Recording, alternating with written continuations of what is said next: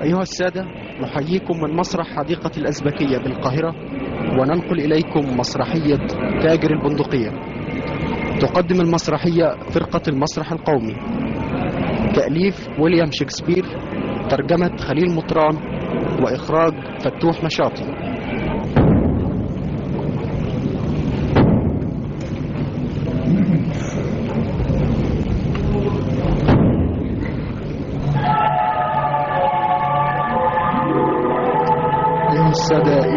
الستار الآن على الفصل الأول من مسرحية تاجر البندقية.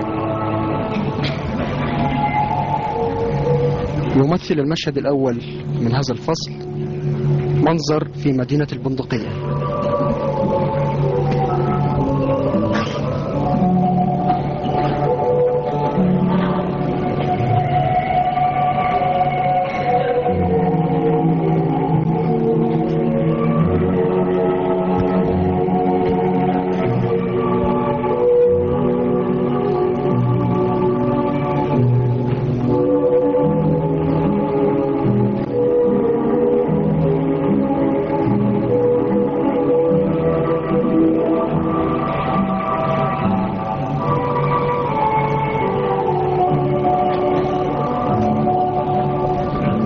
الستار الآن عن المشهد الأول من الفصل الأول. المشهد يمثل منظر من مدينة البندقية. حقا يدخل لا أدري لماذا أنا حزين. حزنا يتعبني ويشق عليكما فيما أرى. إني لا أسائل نفسي. من أين جلبت أنا هذه الكآبة؟ أو كيف وفرت هي علي؟ أو في أي مكان صادفتني؟ أو من أي غزل نسجت أو تحت أية سماء ولدت فلا أستطيع جوابا. بل أشعر أن بي بلاهة وأوشك أن أتنكر على نفسي. لا غرو أن يكون عقلك ضاربا في البحار متعقبا آثار مراكبك الضخام أيقن يا سيدي أنني لو خاطرت بمالي مثل مخاطرتك لدرجت أهوائي تتعقب آمالي في تلك الآفاق البعيدة. أو لما وجدني من ينشدني إلا عاكفا على الأعشاب أستخبرها عن مهاب الرياح. فأي شيء تبينت منه أدنى بأس على سفني مت له جزعا. بل لكان من شأني في مثل هذه المجازفة أنني إذا نفخت في حسائي لتبريده أخذت أتخيل الآفات التي قد تحدثها العواصف في البحر فأرتعد. وإذا يممت الكنيسة فلاحت لي مبانيها الحجرية ذكرت من فور تلك الصخور الصماء التي إن مست جانبا من جوانب مراكبي ارتطمت بها وألقت بما تحمله على وجه المحيط. أفي وسع إنسان أن يرى مني تلك الحالة ولا يفهم أن ما يشغل بالي إنما هو هذا الشاغل؟ قولوا ما تشاءون. أما أنا فلا أحمل هم أنطونيو إلا على محمل تفكيره في بضائعه المشؤونة لا وصدقاني. لحسن طالعي ليست كل بضائعي في مركب واحد ولا هي موجهة إلى مكان واحد فتكون عرضة للأخطار. بل أزيدكم أنني لم أقامر بكل ثروتي في مضاربات هذه السنة. فكآبتي إذا ليست من جانب بضائع المشحونة. إذا فأنت عاشق. أوه كلا كلا. فإن لم تكن عاشقا لم يبق لنا أن نقول إلا أنك حزين لأنك غير فرح. كما أنك بالقياس على هذا لو كنت مبتهجا لجاز لك أن تضحك وترقص وتجهر بأنك مسرور لأنك لست بمحزون. ها هذا بسانيو. قريبك الشريف قادما يصحبه جراتيانو ولورينزو. نستودعك الله يا سيدي. وندعوك لرفاق أحسن محضرا منا. لو لم يجئ من هو خير مني لأقمت حتى أزيل كآبتك ما أشد اعتدادي بمودتك لكن شؤونك تدعوك وأنت تنتهز الفرصة للانصراف إليها. نعمت دخل الآن باسانيو ولورانزو وجراتيانو قولوا متى. لقد أطلتم هجرنا فإلى ما هذا الجفاء متى أذنت أشغالكم باللقاء؟ فنحن ممتثلو أمركم. أما وقد التقيت بأنطونيو يا سنيور باسانيو فنحن ننصرف عنكما إلى أن يحين العشاء. ثق أنني آتي لا تنسى المكان الذي سنجتمع فيه. ليس في وجهك ما يدل على الصحة يا سينيور أنطونيو. اشد ما تشغلك أمور الدنيا وخاسر من اشترى النجاح بثقال الهموم. إنك لعلى غير ما أعد فيك من العافية. جراتيانو إنما أنظر إلى الدنيا كما يجب أن ينظر إليها باعتبار أنها ملعب لكل فيه دور.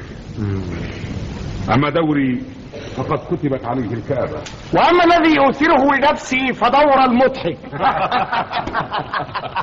لئن علتني غضون الشيخوخة فلا علتني إلا بين السرور والله.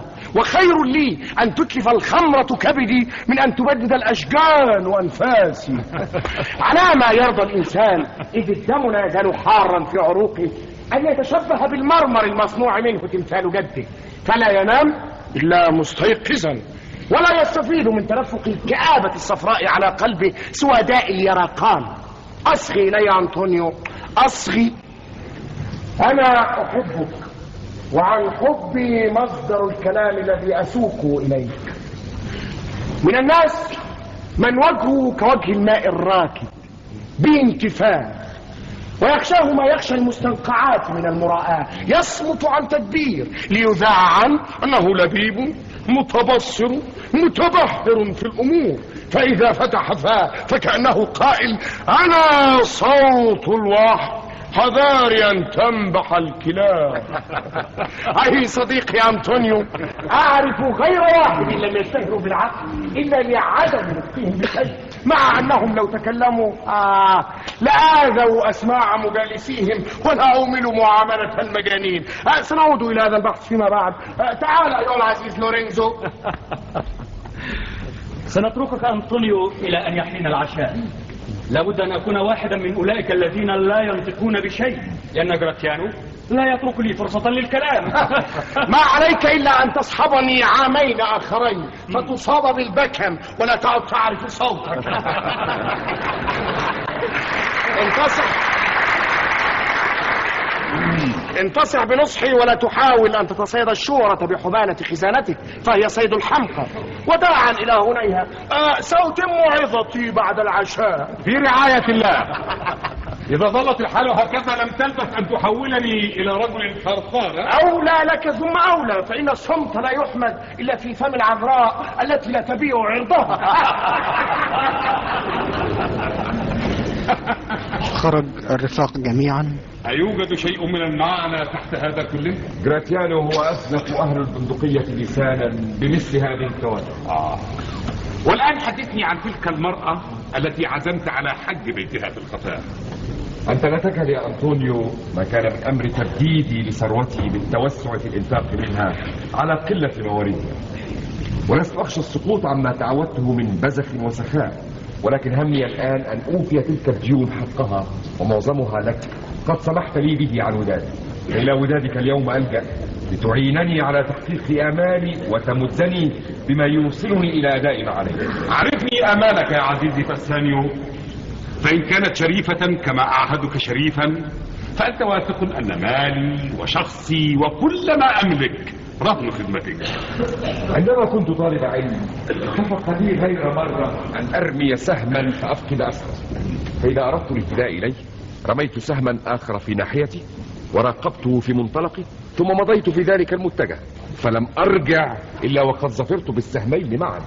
ذلك لمخاطرتي بالسهم الثاني بعد الأول. وقد قصصت عليك هذه القصة لأن ما سأقص عليك لا يقل عنها تفاهة. أنا مدين لك بكثير ويوشك ديني أن يكون مفقودا لأن نزق الصبا حال دون تبصري في عقبة هذا التفريط غير أنك إذا ساعدتني في إرسال سهم ثان في مرمى السهم الأول راقبته بتفطن وفزت يقينا بوجدان السهمين معا أو على الأقل عدت بالأخير منهما وبقيت لك عن الذي سلف ممتنا شاكرا. ما كان أغناك على علمك بي من إضاعة الوقت في الاحتيال للاستعانة بمودتي ها؟ إنك بارتيابك في إخلاصي لك لتسوءني أكثر مما لو أضعت علي ثروتي بأسرها. قل ما ترجوه مني فيما تعرفني قادرا عليه فقد أجبت. تكلم. في قصر بلمون فتاة غنية وارثة لجاه كبير. جمالها فوق ما تصف الكلمات. خصالها لا نظير لها راسلتني عيونها في بعض الأوقات ساكتة والهوى يتكلم. يسمونها بورشيا. بورشيا. يتوافد الخطاب إليها من كل فج وشر فيا صديقي أنطونيو لو تيسر لي أن أتقدم بين المتقدمين في هذه المناظرة فإن وحيا يسر إلى قلبي أنني سأفوز بك أعلم أن ثروتي جميعها تحت رحمة المحيط.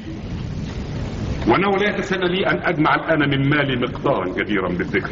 لكن اذهب إلى البندقية وجرب ما تقدر على استدانته بضماني.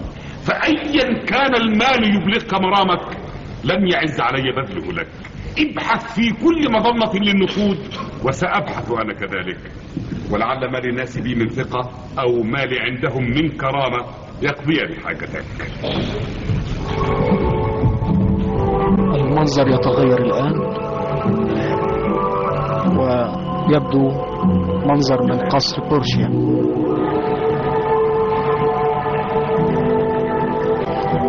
تدخل بورشيا.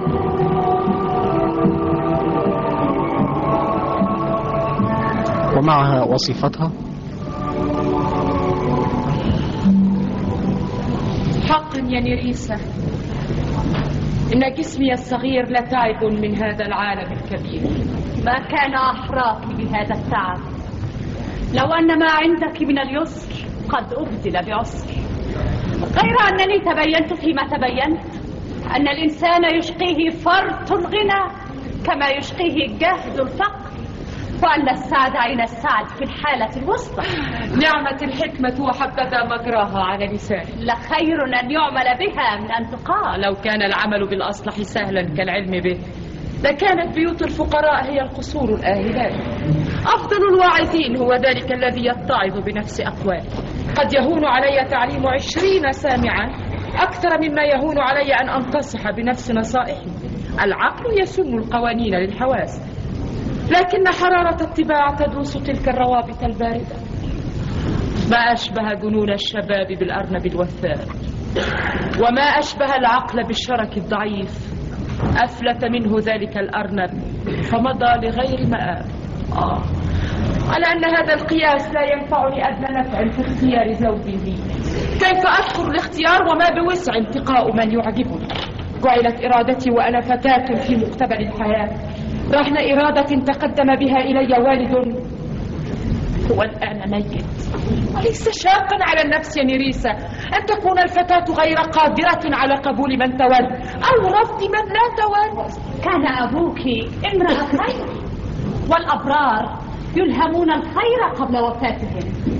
فاعتقدي أن الإقتراع الذي ناطه بهذه الصناديق الثلاثة الذهبي والفضي والرصاصي وجعلك حليلة لمن يجيء اختياره وفق مراده. هذا الاقتراع. لن يجيئك منه إلا زوج كثير بحبك على أن الخطاب الذين تقدموا إلى الآن كثير. أفما تقولين لي؟ أيهما أكبر حزوة في عينيك؟ أعيدي علي إن شئت أسماءهم أصفهم. ومن الوصف تعلمين منازلهم من رأيي أولهم الأمير النابلي. هذا حيوان لا شك.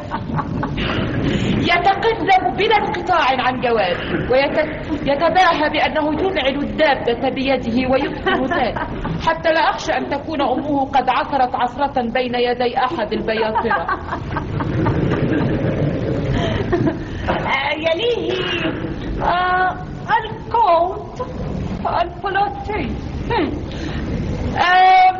هذا رجل سحنته متشبعة من حسن ظنه بنفسه كأنه يخبرك أترضين بي؟ أم لا ترضين؟ ها أبي. يسمع أصرف الفكاهات بلا تبسم وأخشى لشدة كآبته في شبابه أنه إذا بلغ أيامه الأخيرة عاش عيشة الفيلسوف الباكي. لا أوثر على الواحد من هذين. أن أقترن برأس ميت في فمه قطعة من العرض. وكيف تقولين في الشغيف؟ الفرنسي؟ هكذا خلقه الله. والاعتراف به على وجود مثله بين الرجال. أعرف أن سخرية المرء من أخيه خطر لكن ذلك الرجل أكرم حصانا من النابلي وأقبح عبوسة من الكونت الفلسطيني هو كل شيء ولكنه لا شيء. إذا تغنى الطائر ترقصنا وإذا لقي ظله بارزه بالسيف. فاقتراني به إنما هو اقتران بعشرين زوجا وما حكمك؟ على اليافع الألماني؟ ابن أخي دوك شكشك. تعلمين أنني لم أخطط. إنه لا يفهم كلامي كما أنني لا أفهم كلامه ويجهل الفرنسية والإيطالية واللاتينية وأنا أجهل الإنجليزية. به جمال. ولكنه كجمال الصور. وكيف لي أن أتمتع بحديث مع صورة ملبسه غير مألوف. وأظن أنه اشترى سداره من إيطاليا وسراويله القصيرة من فرنسا وقبعته من ألمانيا واتخذ عاداته من مختلف الأقاليم لو أنه اقترع في المخترعين وأصاب الصندوق الرابح. أتأبينه لك زوجا فتخالفي إرادة والدك ضعي كأسا كبيرة من خمر الرين على الصندوق المقابل لذاك. يترامى عليها لا محالة ويؤخذ بهذه الحيلة وإلا فضلت كل مصير أسير إليه على التزوج بالإسفنجة. لا تخشي يا سيدتي أحدا من هؤلاء. فقد علمت بعزمهم على العودة جميعا إلى ديارهم وعدولهم عن الطموح إليك. إلا إذا وجد موفق منهم وسيلة لاكتسابك غير القرعة التي أوصى بها أبوك.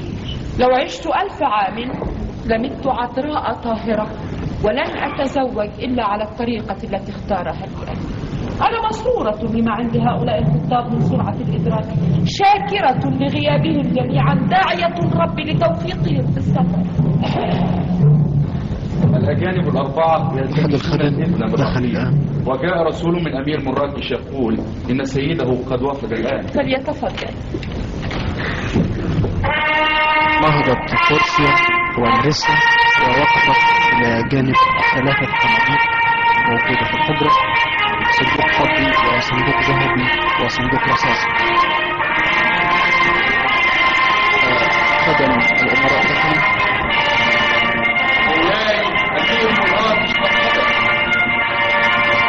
دخل أمير ومعه اثنين من أتباعه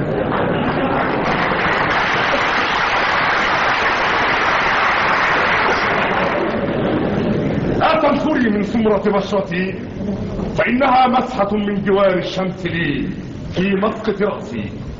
على أنك لو جئتني بأبهى رجل من سكان هذه الأقاليم الشمالية التي لا تكاد أشعة النهار تذيب صقيعها لنازلتك من أجل حبك وأشهدتك من منا دمه أشد احترام ثم اعلم يا سيدتي أن رؤيتي طالما أرعدت الشجعان كما أنها وحبك طالما كانت مؤنسة للنافرات من حسان بلادي. ولئن حملني شيء على التبدل بلون مشرق من لوني القاتم لما كان ذلك إلا ابتغاء رضاك يا مليكة فؤادي.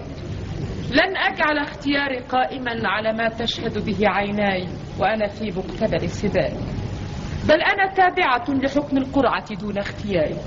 ولولا هذا لما كان بين الخطاب الذين رأيتهم واحد أولى منك بعطف. آه هذا كثير وأشكره لك.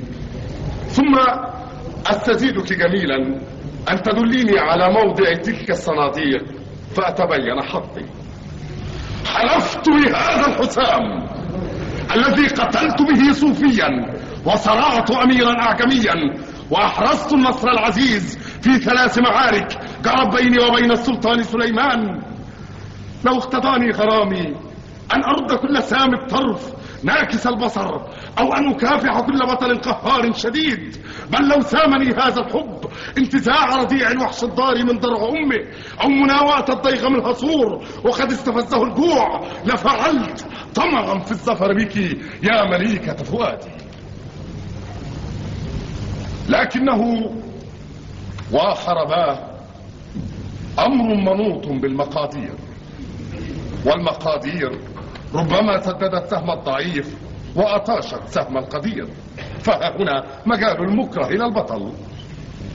وإني لا أخشى أن أفشل حيث يفوز من هو دوني فأموت كمدا بشجوني أمامك شرطان لا ثالث لهما.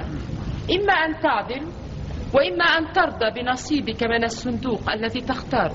هذا بعد أن تقسم على أنك إن خانك الحظ لن تتخذ لك زوجة بقية عمرك. ها؟ آه. تفكر. ثم تخيل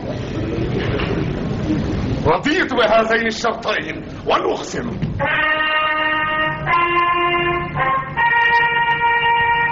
مولاي أمير أراجون يكتب الاسم بالمقابلة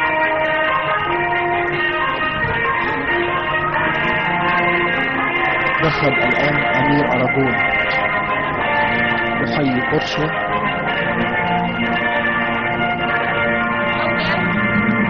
هذه هي الصناديق الثلاث. إن اخترت منها ما فيه رسمي عقد لك علي فورا. وإن أخطأت كان عليك يا مولاي أن تنصرف من هذا القصر دون أن تقول كلمة واحدة. أعرف.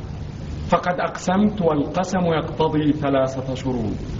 أولها أن لا أخبر أحدا بالصندوق الذي وقع عليه اختياري. وثانيها إن لم أضع يدي على الصندوق الرابح أن أمتنع عن الزواج بتاتا بعد ذلك.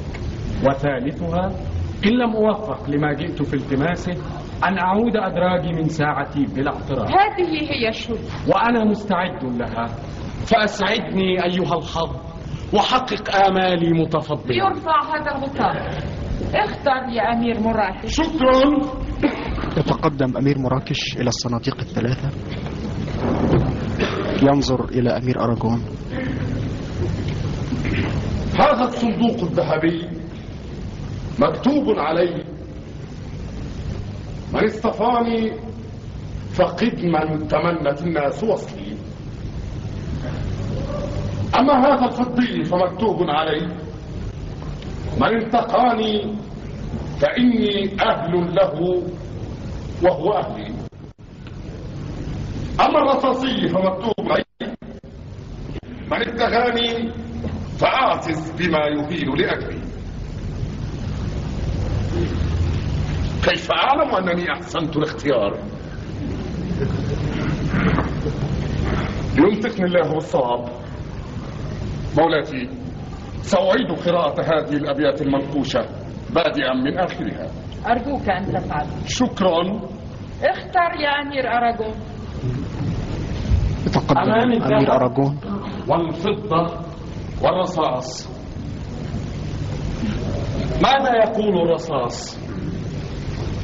من ابتغاني فأعزز بما يهين لأجلي. شكلك لا يعد بشيء يخاطر عليه ماذا يقول صندوق الذهب؟ لنقرأ. ما هو ذلك الشيء الذي يتمناه الأكثرون؟ لا نزاع في أنهم يقصدون بالأكثرين. جمهور العامة الذين تغرهم الظواهر لاكتفائهم بشهادة النظر عما تخفيه السرائر. لا لن أختار ما يشتهيه العامة كراهة مني لمماشاة السوق. لا لا. علام المجازفة بكل شيء للحصول على رصاص.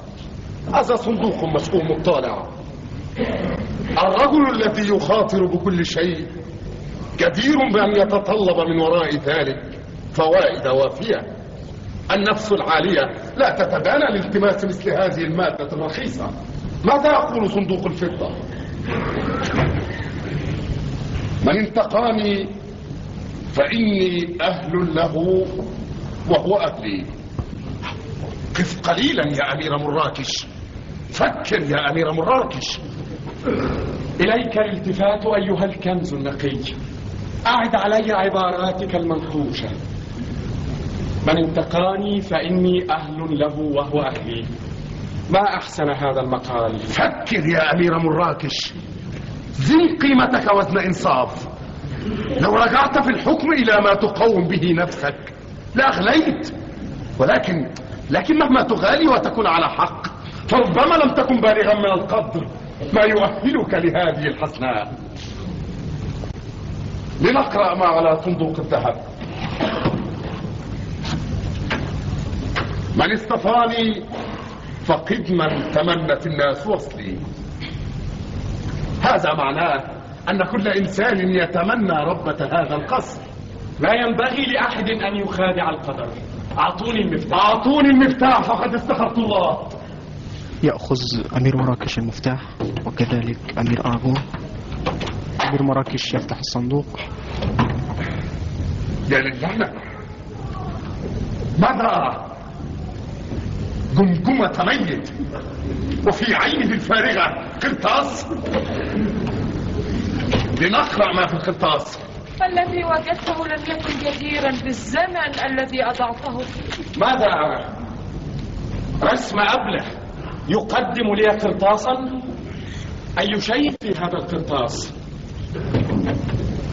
ما أقل الشبه بين هذا الرسم ورسم بورشيا وما أبعد جوابه عما التمسته آمالي ألم أك جديرا إلا برسم أبلة؟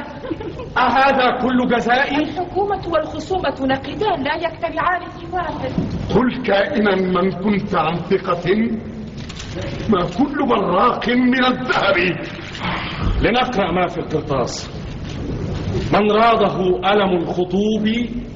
فإنني بالنار قد نحست سبع مراري أنا تكن ما أنت إلا مشبهي فاحمل حمولك وانج من زداري لقد أضعت وقتي. وداعا أيها الغرام المحرق.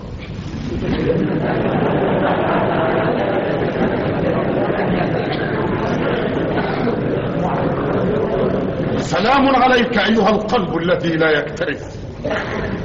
لقد أدخلت جراحي يا بورشيا ولكن لا أطيل العتاب بل أنصرف بما يليق بمن قامر فخسر. ينحني أمير مراكش ثم يخرج.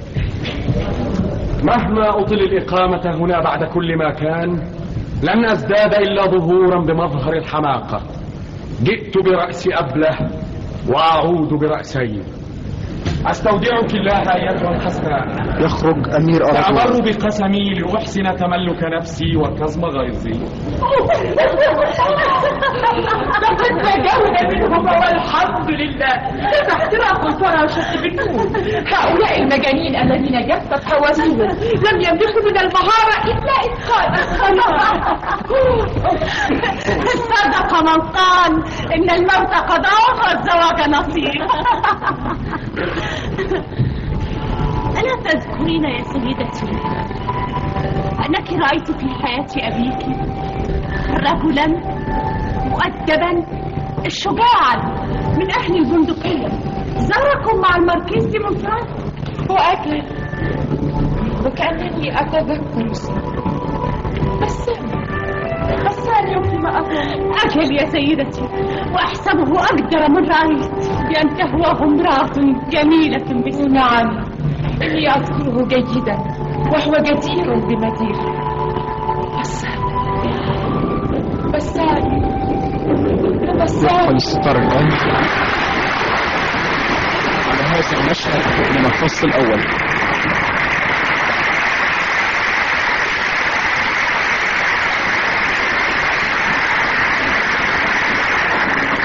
فتح الستار عن الفصل الثاني من مسرحية تاجر البندقية.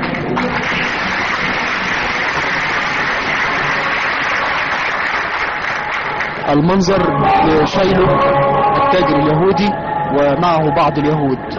منظر سوق في مدينة البندقية. شيلوك اليهودي يتحدث مع طوبال يدخل أسانيو سلامة. أوه دعني دعني. تحية يا شيخ آه. أيحيي نصراني يهوديا بهذه الرقة؟ ولم لا؟ حسن دعنا من هذا. ما غرضك من وراء هذه التحية؟ صالحني. عندك نقود؟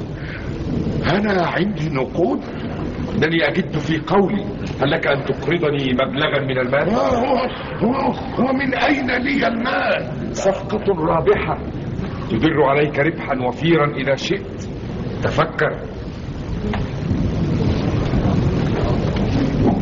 كم تطلب؟ ثلاثة آلاف دقي ثلاثة آلاف دوكي أجل يا سيدي لثلاثة أشهر. آه لثلاثة أشهر. حسن حسن بصك على أنطونيو. بصك على أنطونيو. حسن حسن أعتمد عليك. تسعفني ما جوابك؟ ثلاثة آلاف دوقي لثلاثة أشهر. بصك على أنطونيو. ما قولك في هذا؟ أنطونيو رجل طيب. عندك ريب؟ لا. لا. وإذا قلت إنه طيب فالمعنى أنه قادر على الوفاء سوى أن مملوكاته ليست بثابتة له سفينة في طريق طرابلس وأخرى في طريق الهند وسمعت عن ثالثة تيمم المكسيك ورابعة تنحو نحو إنجلترا وعن سفن أخر موزعة في آفاق أخر غير أن المراكب ليست إلا خشبة والملاحين ليسوا إلا أناسا دع أخطار الأمواج والرياح والصخور إلا أن الرجل كفء للوفاء. آه ثلاثة آلاف دقي لثلاثة أشهر. آه أظنني أستطيع قبول الصك تستطيع ولا شك. سأنظر فيما إذا كنت قادرا وأفكر في الأمر قبل البت فيه آه، قل لي آه، أيمكنني أن أكلم السينيور أنطونيو؟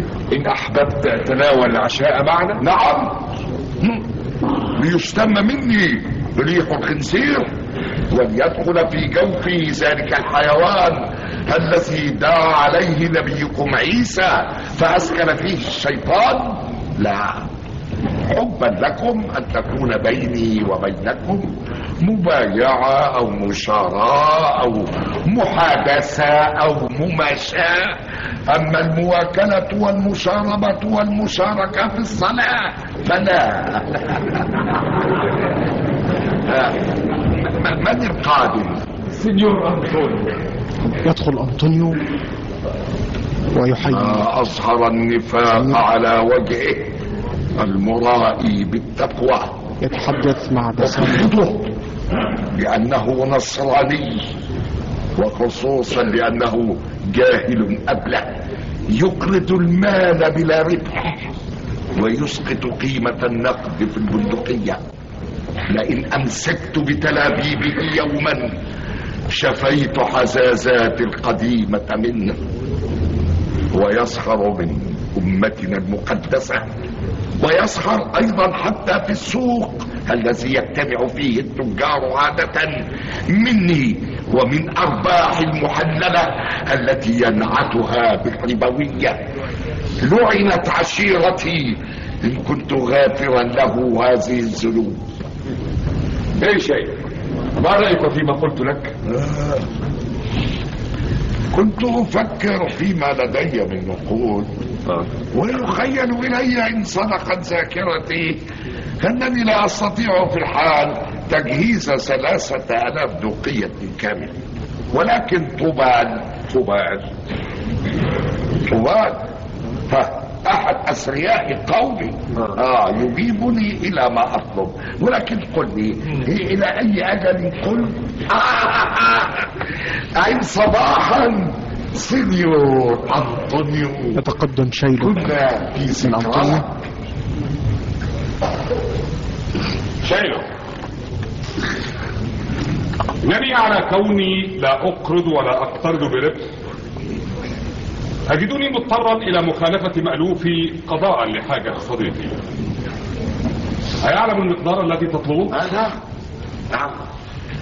ثلاثة ألاف دقيق لثلاثة أشهر. آه ثلاثة أشهر. لقد نسيت هو كما قلت آنفا. آه، بصك منك. آه، حسن لننظر قليلا. ولكن قل لي سنيور أنطونيو. أما سمعت أنك لا تأخذ ولا تعطي بالفائدة؟ بلى. والحق ما سمعت. عندما كان يعقوب يرعى مواشي عمه لابان ويعقوب هذا بفضل أمه الحكيمة هو الثالث من نسل سيدنا أبراهام. على ما تستشهد به. أفشلتم أنه كان يقرض بالربا؟ لا. لم يكن مقرضا ربا لم يكن هذا ما يفعله بحصر المعنى. يتكلم بعض اليهود كان الآن. المتفق عليه بينه وبين عمه لبان أن كل الخراف التي تنتج معلمة الجلود بلونين تجعل أجرا ليعقوب. فلما كان آخر الخريف والتمست النعاج ذكورها خطر لراعيها الفطن يعقوب. أن يقتطع قضبانا من الشجر يعريها من قشورها ويضعها تجاه النعاج عند ولادتها. فنجم من رؤيتها أن النعاج كلها أنتجت حملانا مخططة الجلود بلونين. وهذه الحملان حقت ليعقوب نعم فهذه وسيلة من وسائل الكسب. بارك الله ليعقوب فيها. وكل كسب ما لم يأت من السرقة فهو حلال. تماما. كان يعقوب يخدم بأجر لا يسعه أن يستزيد أو أن يبتغي منه إلا ما يشاء الله وما لا يستطيعه أحد سواه. أفتعد هذا مثلا مبيحا للربا؟ وهل ذهبك وفضتك نعاج وكباش؟ لا ولكني تنبهت لها بهذه السرعة تفضل بهذا يا سيدي شالوم وأنت أيضا يا فساني يتفطن.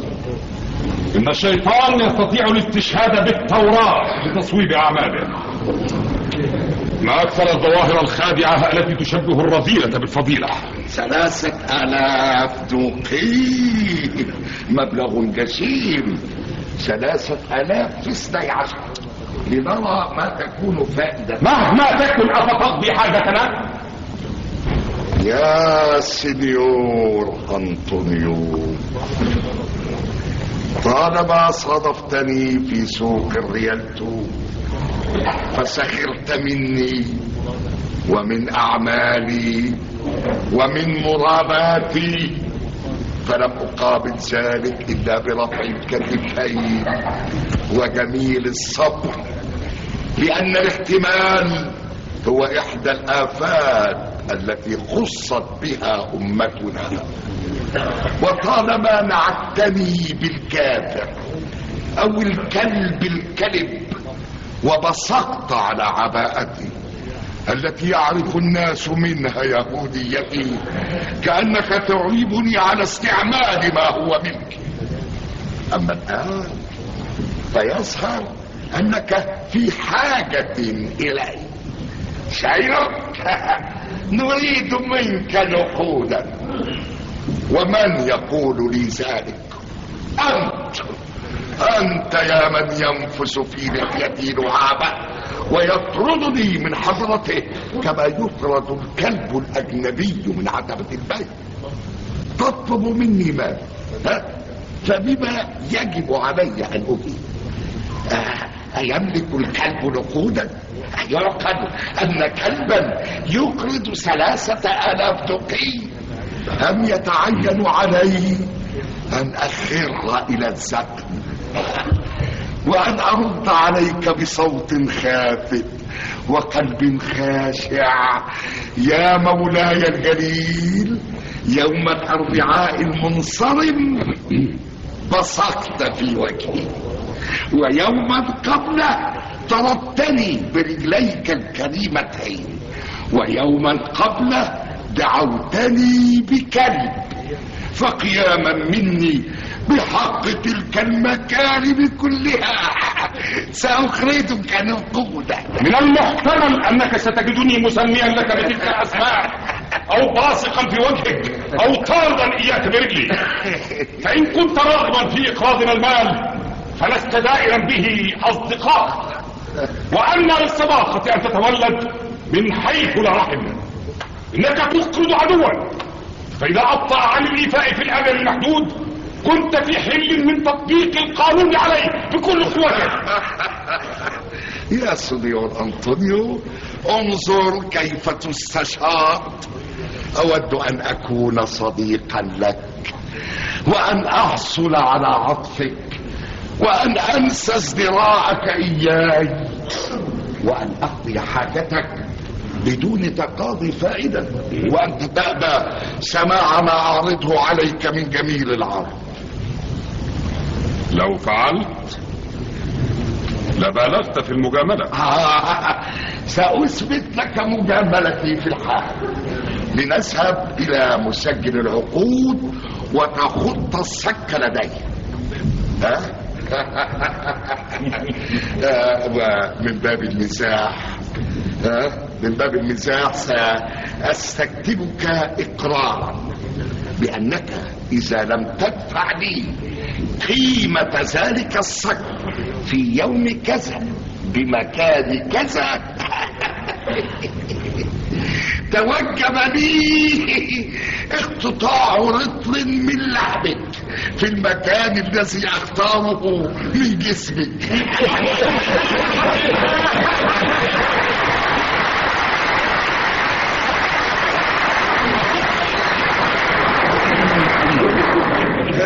أوافق بارتياح على هذا الاقتراح وسأوقع على الصك محررا بهذا النص.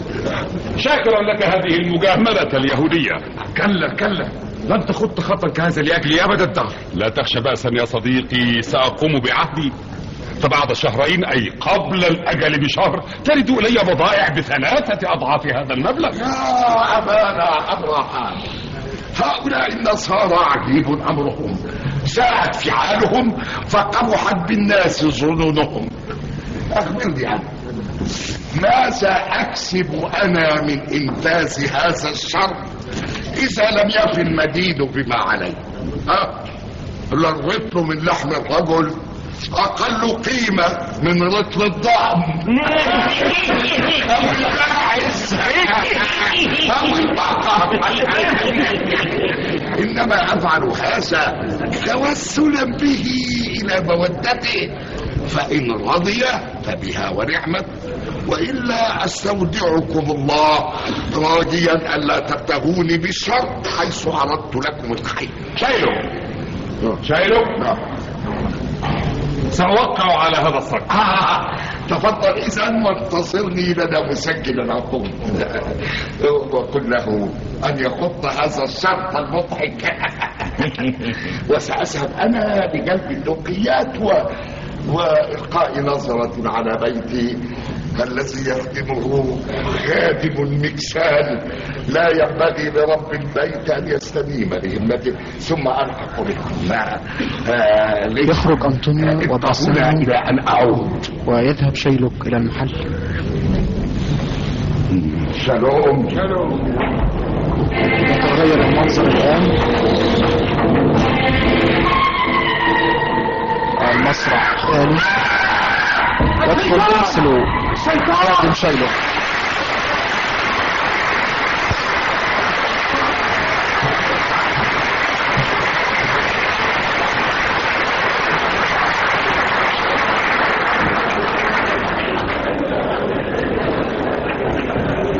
إن الشيطان في أعقابي لكن ضميري سيعاونني على ترك خدمة اليهودي مولاي.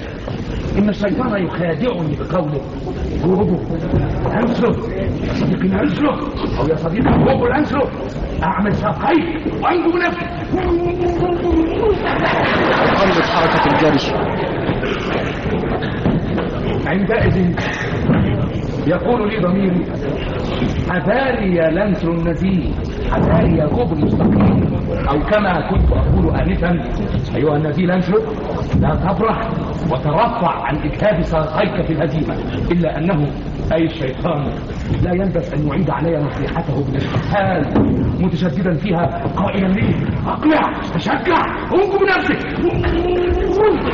عندئذ يعلق ضميري برقبة فؤادي ويقول لي عن حكمة يا صديقي ليسر القويم ابن الرجل المستقيم وابن المرأة المستقيمة.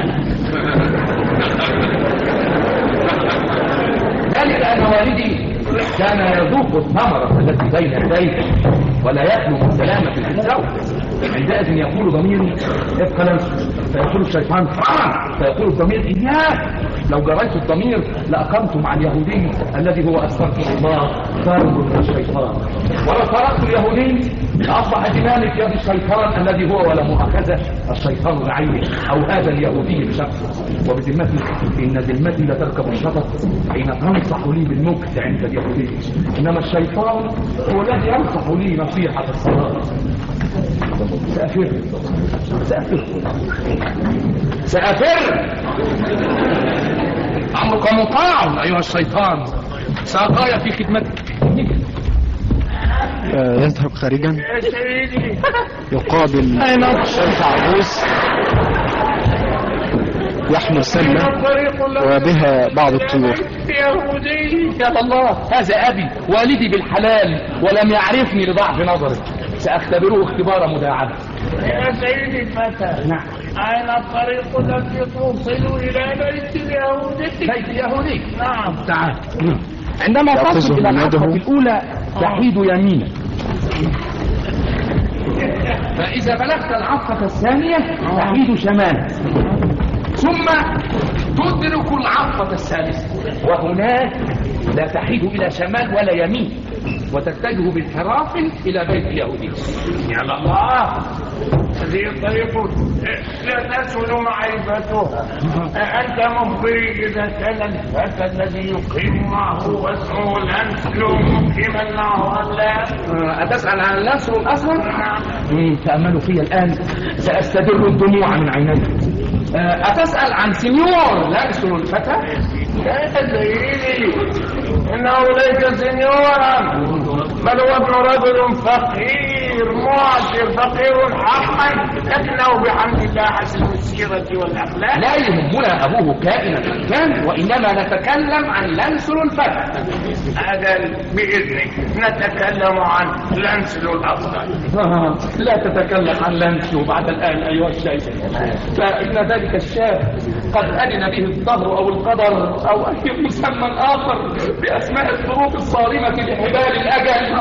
فماذا تعود أنت أو بعبارة أشعة العامية ذهب إلى السماء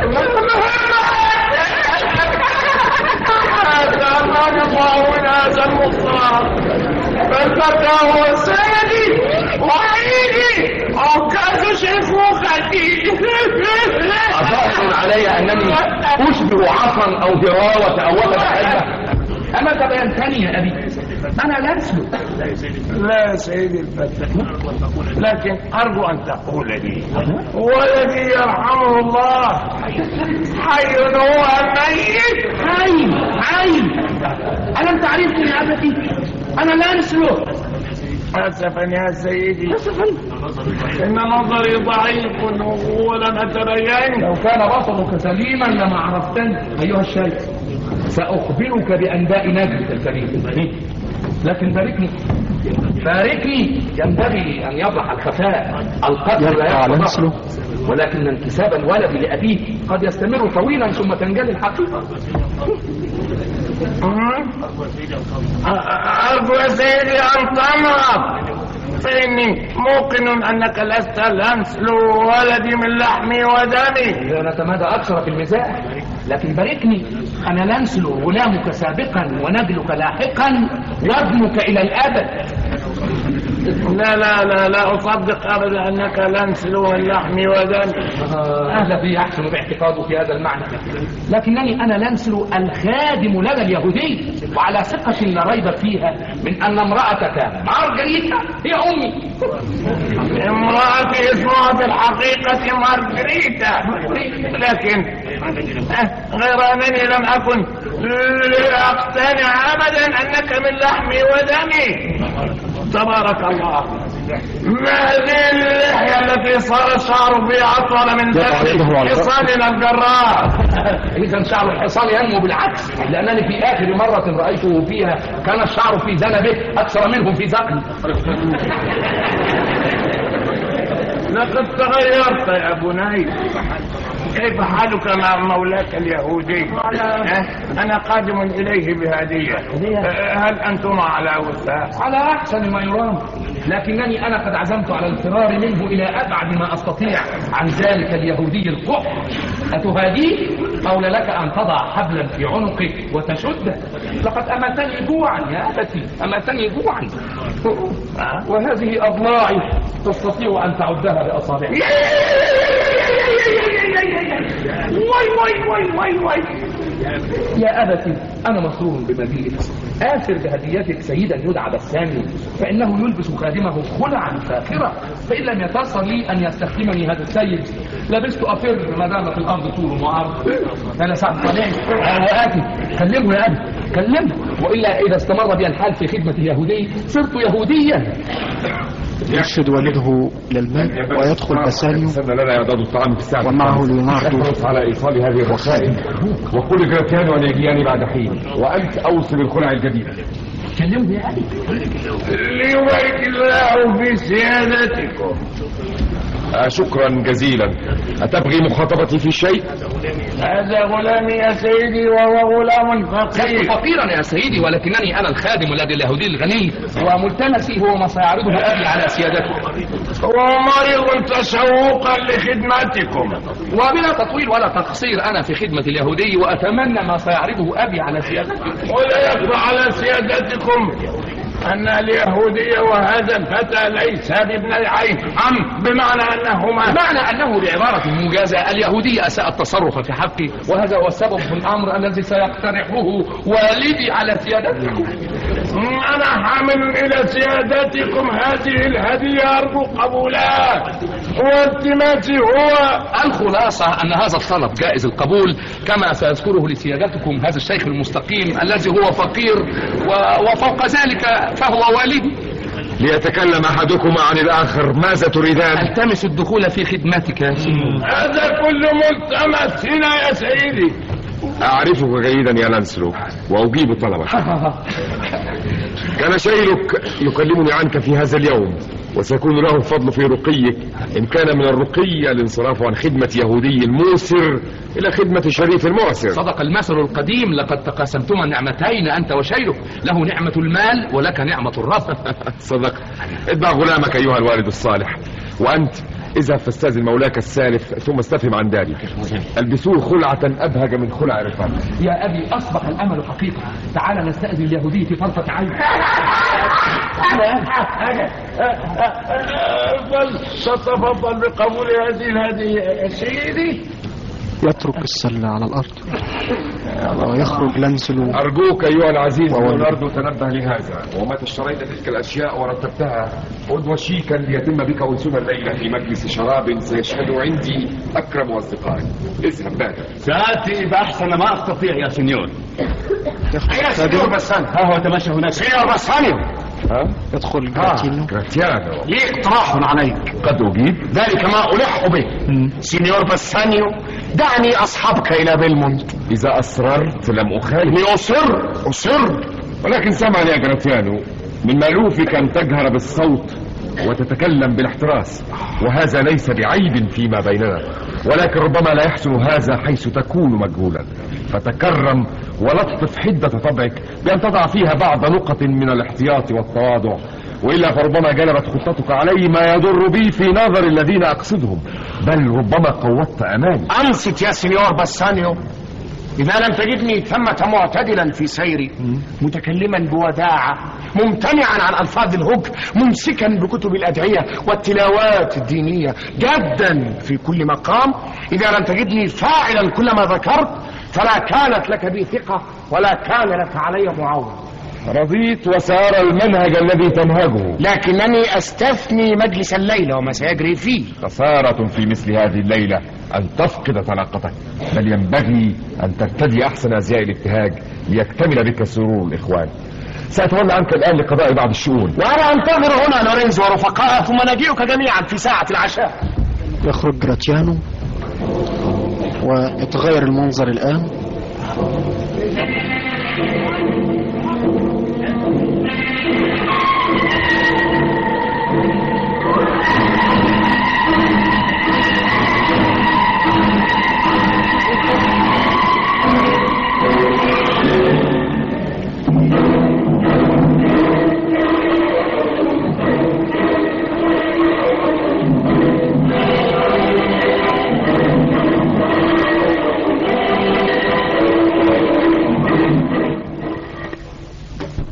المنظر الآن في بيت شيلوك وابنته جيتسيكا في الشرفة تبكي ولونسلو واقف. أنا متكدرة لتركك أبي لانسو ستكون لك وحشة في هذا البيت الجهنمي الذي كنت تؤنسنا فيه أحيانا. لانسلو يبكي. امضي مزودا خيرا. وهذا دقي هبة مني. لانسلو نعم. سترى لورينزو نعم. بين مدعو سيدك الجديد للعشاء. أعطي هذه الرسالة. لكن سرا تلقي الرسالة إلى لا ينبغي أن يراني أبي أحدثه. وداعا. وإليك هذه العبرات بدلا من العبارات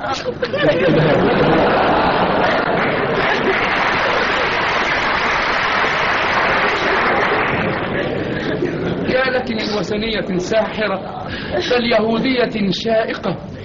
لئن لم يكن واحد من هؤلاء النصارى ساعيا مسعى اللص للفوز بك إني إذا لغر لكن هذه الدموع قد استغرقت شجاعتي وأهابت صلابتي أنا أستودعك السلام. معاذا يا لانسلو أستودعك السلام. أستودعك السلام.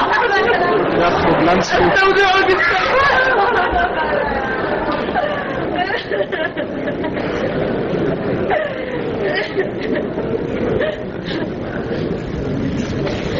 ما أظلمني لأبي لخجلي من الانتساب إليه ولكنني مخالفة له في الطبع وإن كان الدم واحد. أي لورينزو إذا صدقت بوعدك فررت إليك من هذا المعترك الأليم. فتخليت عن ديني وبت على مذهب زوجي. يتغير المنظر الآن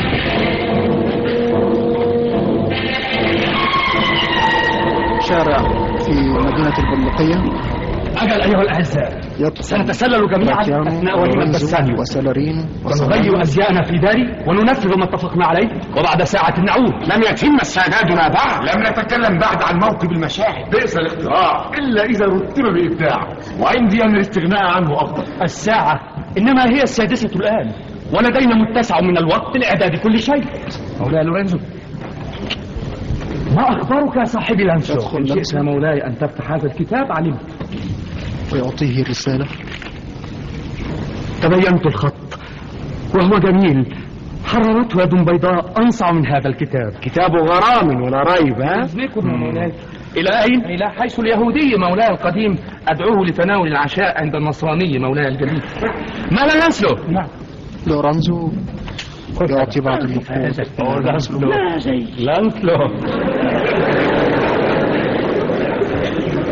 عندما ترى جيسيكا قل لها إنني ساتي في الميعاد قل لها هذا سرا؟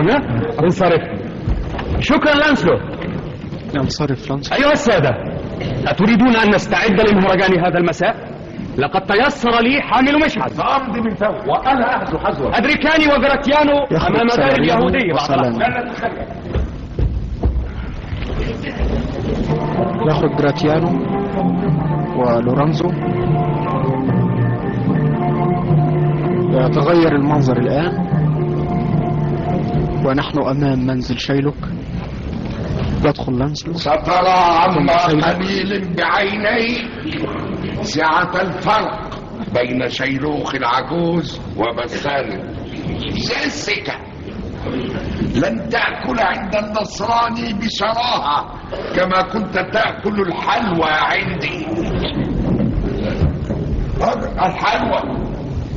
جيسيكا لن تقضي معظم وقتك في الغطيط والنوم وتمزيق الثياب جيسيكا ألا تحضرين؟ جيسيكا ألا تحضرين؟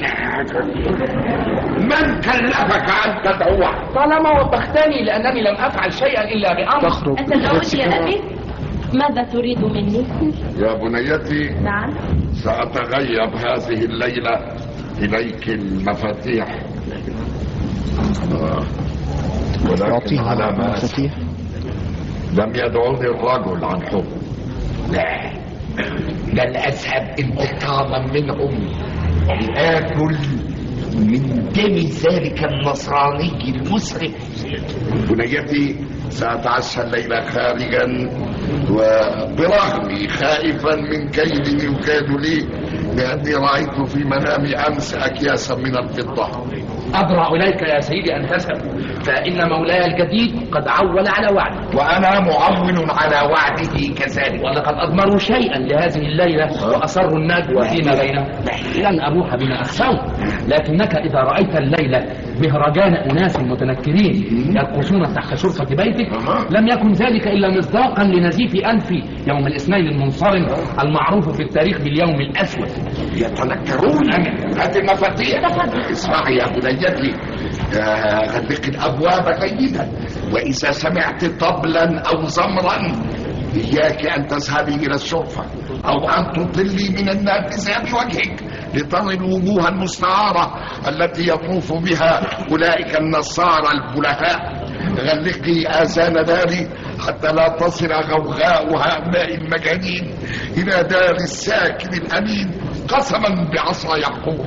انني ذاهب إلى هذه الوليمة بكرهي وبلا أدنى رغبه منك. تقدمي. وقل إنني خالص سأسبق. سأسبق يا سيدي سأسبق. تعال يا بنيتي احترسي من البرد تعال. يدخل شيلوك إلى المنزل. لا يمنعك هذا من التطلع. فربما. جاءك نصراني موعود خليق بمودة كرائم اليهود. أتعني لورينزو؟ إياه أعني. ولو أنني أخشى أن خطايا الوالد تقع على البنت لهذا أخبرك عن يقين إني أخاف عليك جدا خوف وقد جرت عادتي أن أن أصارحك بما في نفسي. فأنت على علم لا ريب فيه أنك هالكة النفس لا رحمة لك في السماء وليس بباق لك سوى رجاء واحد. وأي رجاء؟ أتفصح عنه ولك الشكر؟ هو أن تأملي أنك لست من صلب أبيك. أي أنك لست ابنة اليهودي شيء. وإذا تعلق بي تبعات خطايا والدتي فهي الأخرى يهودية. أمك يهودية؟ نعم.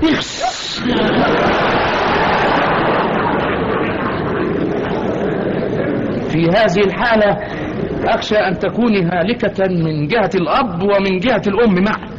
فإذا أردت لك النجاة من ناحية الصقر أبيك وقعت بك في ناحية الهوة أمك. فأنت بتمام الراحة. هالكة من هنا وهالكة من هناك. ولكن عندما أتزوج من لورينزو سيخلصني. ما دمت سأصبح نصرانية. إن لورينزو لجدير باللوم على فعل هذا. لماذا؟ لقد كنا نحن النصارى أكثر عددا مما يقتضي الحال. وكنا بحيث يكاد الواحد منا يكفي أخاه. فهذا التهافت على الاستكثار من المسيحيين سيبلي أسمان الخنازير. خنازير؟ أبدا الخنازير. وإذا أصبح الناس جميعا أكلة خنازير فلسوف يأتي وقت لا يستثنى لأحد منا أن يحصل على قطعة صغيرة من الشواء.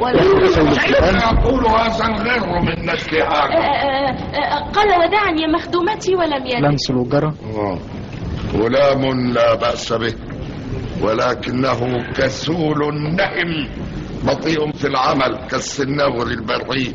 أنا لا أحب ذكر النحل في خليته بهذا طبت عنه نفسا لغيري فليعن مولاه الجديد ذلك النصراني المفلس على إنفاق النقود التي أقرضته إياها. عودي يا بنيتي إلى البيت ولعلي لا ألبس أن أرجع اسمعي افعلي ما أوصيتك به. احترسي واغلق الأبواب. من احتبس لم يختلس. هذا مثل دائم الحضور في سن الرجل المختص. استودعك الله يا أبي. مع السلامة يا بني. تدخل الباب. قلت لك شيلوك. يقفل الباب. قسما بعصا. يعقوب انني ذاهب إلى هذه الوليمة برجل وبلا أهدى. يدخل أشخاص متنكرون. هذا هو المكان الذي أوعز إلينا لورينزو وهو جرافينيو مضت اللحظة أو كان الساعة التاسعة عجيب أن يتباطأ وما هذا شأن العاشقين. من عادة حمائم الزهرة أن يطرن إلى عقد مودات جديدة بأسرع مرارا مما يكسبن للبقاء على مودة قديمة. ستكون الحال أبدا هكذا. أي الضيوف وقد فارق المائدة تكون شهيته للطعام كما كانت حين جلوسه إليها. آه ها هو لورينزو. سنستأنف الكلام في هذا. يدخل لورينزو متنكرا. اغفروا لي إبطائي الممل. فإنما أعمالي هي التي سببت. وإني لا أعدكم بأن أنتظركم ما شئتم حين يخطر لكم أن تختطفوا عرائس. هذا بيت اليهودي. نسيبي. هنا! أحد هنا؟ من أنت؟ تسمى لي أسباب طمأنينة وإن عرفت الصوت. حبيبك لورينزو لورينزو تفتح النافذة هو حبيبي وتطل بيان. جيتسكا ألي عندك من الهوى؟ ما لك عندي السماء وقلبك يشهدان بصدق غرامي تناول هذا الصندوق. تلقي له بسرة فيه ما يستحق هذا العناء. أنا فرحة بأن الوقت ليل وأنك لا تستطيع رؤيتي. لأنني خجلة من تنكري بهذا الذيل إنما الغرام أعظم وليس للمتحبين أن يروا أثار جنونهم إذ لو قدروا على استجلاء الحقيقة لخجل الغرام نفسه من تنكري بهذا الشكل. انزلي جيسيكا لقد جعلتك حاملة مشعلي. ما تقول؟ أبيدي أحمل النور الذي يكشف فضيحتي. على كونها أقدر بالإخفاء لشدة وضوحها. لا لابد لي من الاستتار. أوه حسبك استتارا يا حبيبتي في ثوب الخادم. أسرعي بالنزول. لأن الليل يتقدم ونحن منتظرون في وليمة بسانيو. سأغلق الأبواب وآخذ معي ما أستطيع من الدقيات تقفل النافذة حلفت بقبعتي ما لطيفا. وليست يهودية أقسم لكم إنني أحبها بكل جوارحي. هنا. يدخل شخص ويضع سلم أمام على نافذة. جيتسكا. ولأنها جميلة. ويدخل ولأنها عدة أشخاص على ما تبين مع النظر إلى كونها فتاة عاقلة حسناء طاهرة. قد أقررت منزلتها في قلبي مدى العمر. ها هم إخواننا المتلفون والحكام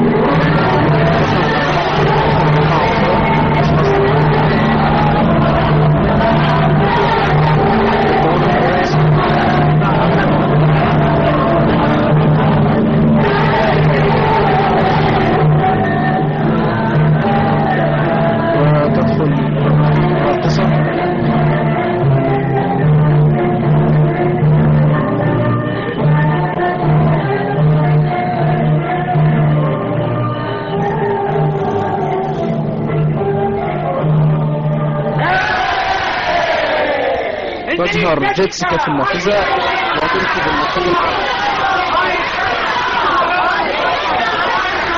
تستعد للنزول الآن على السلم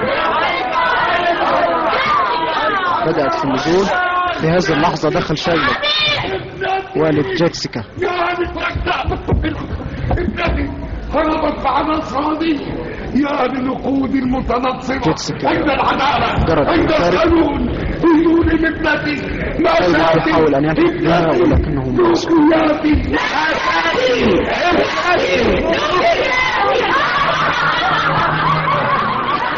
وهكذا ينتهي الفصل الثاني من تاجر البندقية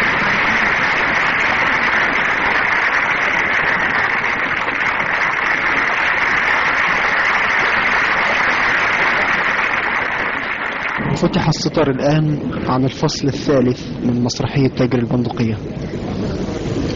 المنظر لشارع في مدينة البندقية يدخل سالانيو وسالارينو سلارينو ما أخبار سوق ريالتو؟ ثبت ما شاع عن غرق مركب لأنطونيو سمين الأحمال.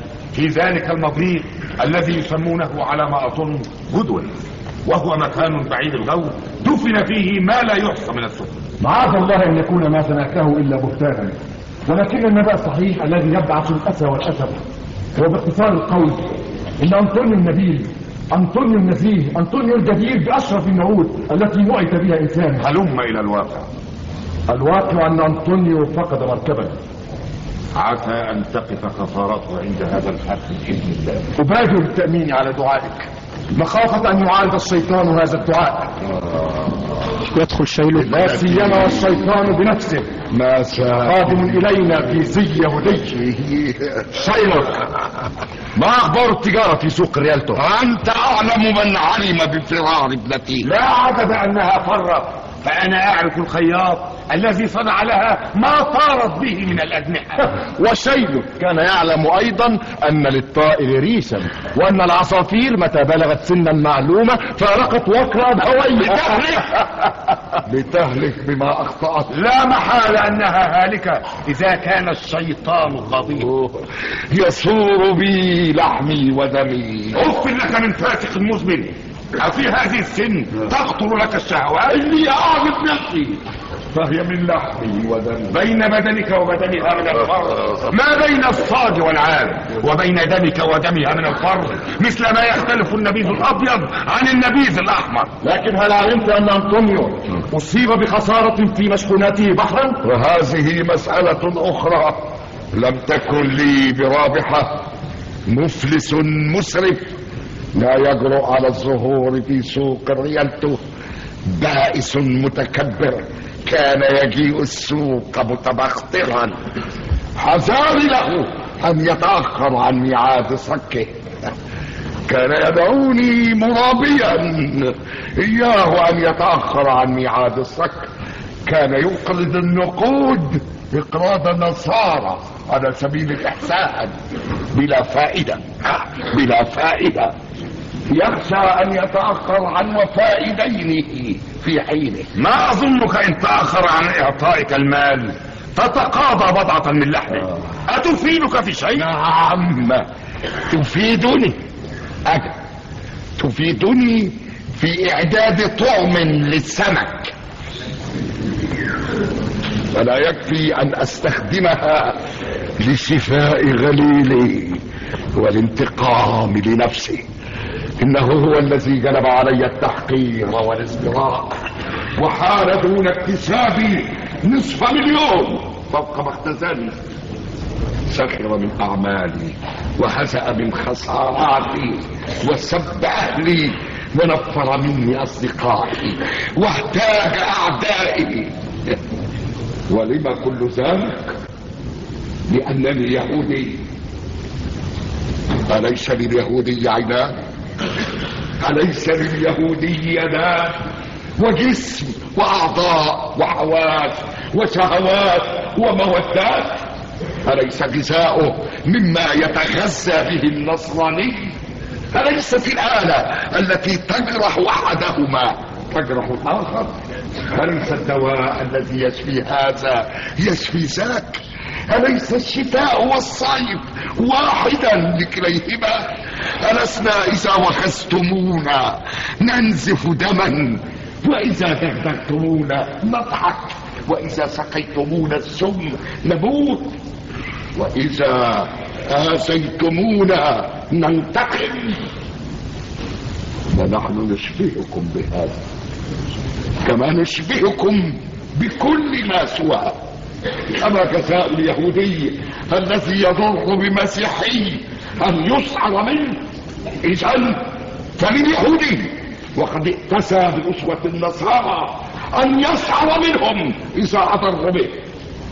سأعاملكم بنفس الشدة التي تعاملونني بها وأزيد وأزيد أيها السيدان يدخل خادم مولاي أنصرني وابتغي لقاءكما وهو الآن في داره نحن في البحث عنه منذ هناك. أزيد يدخل طوبال آه طوبال طوبال ما أشبه الليلة بالبارحة.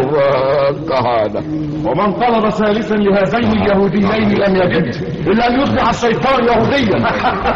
سلام عليكم والخير.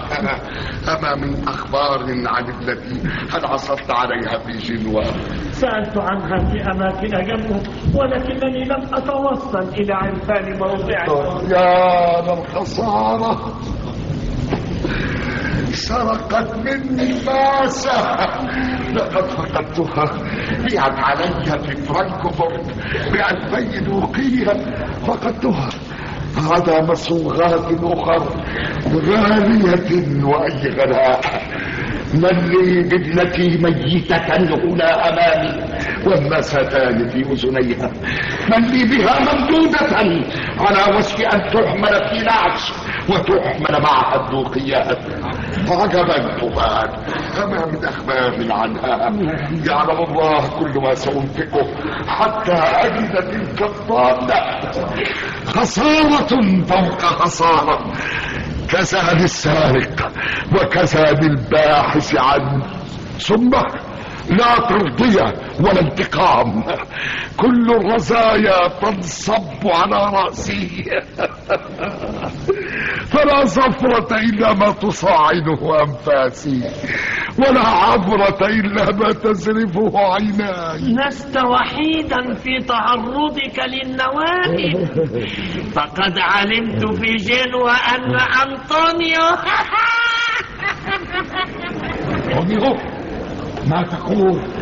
فقد سفينة من سفنه قادمة من طرابلس حمدا لله حمدا لله يا صديق طوبان أيقين أيقين كلمت بحارة نجوا من الغرق نعمة الأخبار يا صديق طوبان آه في جنوة وعلمت أيضا أن كريمتك أنفقت ثمانين دوقية في ليلة واحدة في جنوة. تطعنني بخنجر في قلبي. ثمانون دقيقة ثمانون دقيقة دفعة واحدة ثمانون دقيقة في رجوعي إلى البندقية تثقفت من أقوال بعض الذين يدينون أنطونيو فأخبروني أنه لا بد له من التفليس يا فرحا بما قالوا. يا فرحا يا فرحا بما قالوا. سأعذبه. سأنكل به. يا للسرور الجهنمي. أراني أحدهم خاتما نفحته به كريمتك لتحلية قرد أعجبها تقتلني تقتلني يا ترى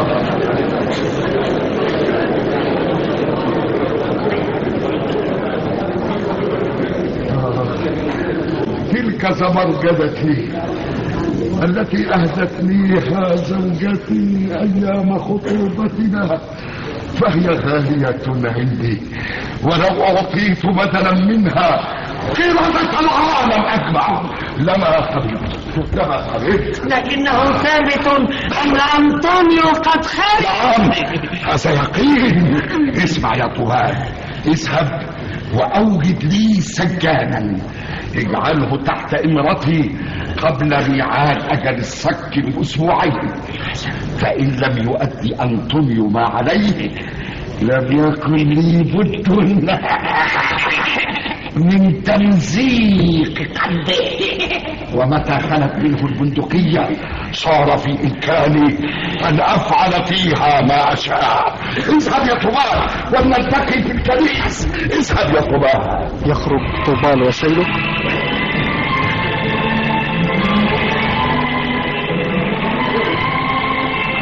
يتغير المنظر ويظهر منظر من قصر بورشيا الصناديق الثلاثة موضوعة على مائدة تقف بورشيا ووصيفتها. ويدخل بساميو بساميو أبتهل إليك ألا تتعجل. تريث يوما أو يومين قبل الاقتراع. فإذا ساء اختيارك لن يفتن أنسك وعشرتك رويدا في قلبي شيء وهذا الشيء ليس بالغرام. يوحي إلي بأن فقدك مساءة لي على أن مثل هذا الوحي لا يجيء من البغضاء. ولأزيدك مكاشفة بما في ضميري أقول. إنني أتمنى استبقاءك ها هنا شهرا أو شهرين قبل المخاطرة بمستقبلك من أجلي ويقوم في صدري أن أعلمك كيف تحسن الاختيار. لكنني إذا أكون حانثة ومعاذ الله أن أكون كذلك. إلا أنني لو لم أرشدك وتعثر عليك الفوز بي لاشتد أسفي ويحي. إن عينيك نظرتان فقسمتان إلى شطرين. شطر لك وشطر لك أيضا. كان ينبغي أن أقول لي في الثانية ولكن سبق لساني لأنني لك وما بقي لي فهو إذا لك. دعيني أخطر فإني في أشد العذاب. في أشد العذاب يا بسام. لابد من خيانة تحت هواك والأولى أن تقر بها. لا خيانة ولكن خشية فقدي من أهواه قد يكون من الأيسر أن تعترف النار والثلج من أن تعترف الخيانة وحب أخشى أن يكون كلامك رغما عنك أشبه بما يجريه الألم على الألسنة قسرة عديني بالحياة أعترف لك بالحقيقة. أعترف. وعش كان يجب أن تقولي اعترف وأحبب لأن اعترافي لا يزيد عن معنى هاتين اللفظتين. ما أعزب ذلك العذاب الذي يعلمني مسببه كيف أنجو منه. لكن دعيني أعرف بختي بين هذه الصناديق تقدم إليها وأعانك الله. إني في إحداها فإن كنت لي محبة اهتديت إلي أي هؤلاء جميعا تنحوا قليلا. لتعزف الموسيقى الخدم. فإن خسر كانت نهاية هوانا في النغم. كنهاية ذلك. الطائر الذي لا يجيد في حياته إلا صوتا يتغنى به قبيل وفاته أما إذا كسب فكيف يكون النغم إذا؟ ليكن نفخا في الأبواق بعيد الصدى كما تكون حين تكثر الرعية المخلصة لدى مليكها المتوج حديثا. ها هو يتقدم بأقل جلالا ولكن أكثر غرامة من الفتى الشجاع ميريسا نعم يقرب من الاحتمال أن أبهج غلاف بظاهره يحتوي على أبشع الأشياء. هكذا تخدعنا زينات الناس. ألا توجد في القضاء دعوى باطلة؟ يتولى الدفاع فيها رجل بسيط يغطي معايبها لتأثير فصاحته وقوة بلاغته. انظروا إلى الجمال. تجد جوازبه مقلوبة من حانوت التاجر. ومن غريب ما تحدثه الطبيعة في هذا الباب أن أكثر النساء حمولة من المحاسن المستعارة هن اللواتي لا يطول الزمن بزينتهن. فالتبرج إذن كثيرا ما يكون كشاطئ جميل ينزل منه إلى البحر الزاخر بالأخضار لهذا أنبذك أيها الذهب البراق كما أنني أنبذك أيتها الفضة المتداولة بين الناس. أما أنت أيها الرصاص الذي لا يغش العيون والذي تغريني سذاجته الصامتة فإياك أختار لعلك تكون مخبأ سعدي ومبعث هناي أرى كل العوامل قد تبددت في الهواء. من هم. وقلق ويأس وخوف. ماذا أرى؟ يسمى بورشيو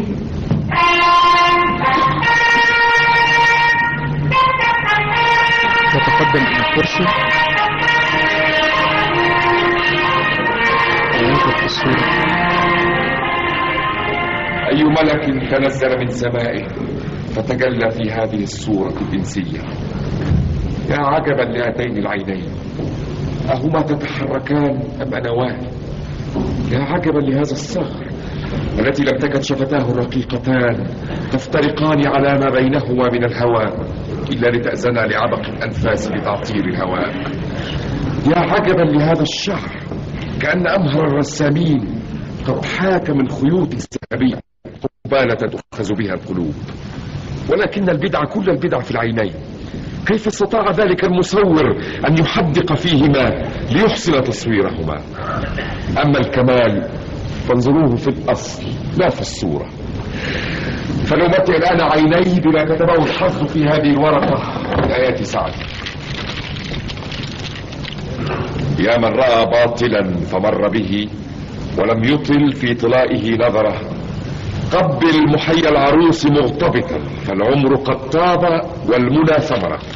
حبذا هذه الأقوال الشائكة إذن أيتها السيدة الجميلة معي كشف الحساب. يجب أن آخذ وأعطي. أيها العزيز. راتيانو يقترب من مرسة ها أنا لديك كما أنا. فتاة في زهرة تعتد من لطف العناية بها كونها لم تزل لجنة صالحة للتكوين. ومن سعد طالعها أن عقلها تجع يدعوها إلى إلقاء زمامها عريضا بين يديه والإقرار عن خضوع بأنك سيدها وأميرها ومليكها. فأنا وكل مالي قد أصبحنا لك اليوم. كان قبلا هذا القصر العظيم قصري وكنت مولاة خدمي وحشمي. وكان بيدي قياد نفسي. أما الآن فالدار والأتباع والمتبوعة رهن أمري. يا ولي أمري وهبتك أولئك جميعا. وأزيدك هذا الخاتم الذي أوصيك بحفظه وأن تحرص كل الحرص من إضاعته أو مفارقته. فإن ذلك لا ينذرني بتحول قلبك عني ويخولني حق الشكاية منه. لقد أعجزتني يا سيدتي عن التفوه بلفظة واحدة. فما يتكلم الآن إلا دمي الذي يجيش في عروقي واعلمي أن حياتي تفارقني قبل أن يفارق هذا الخاتم إصبعي. وحين ذاك لك أن تقولي ما تبسمت. لسعدكم هذا. لسعد طالما تمنيناه فاسمح لي يا سيدي أن نرفع تهانينا إليكما صفاء وهناء.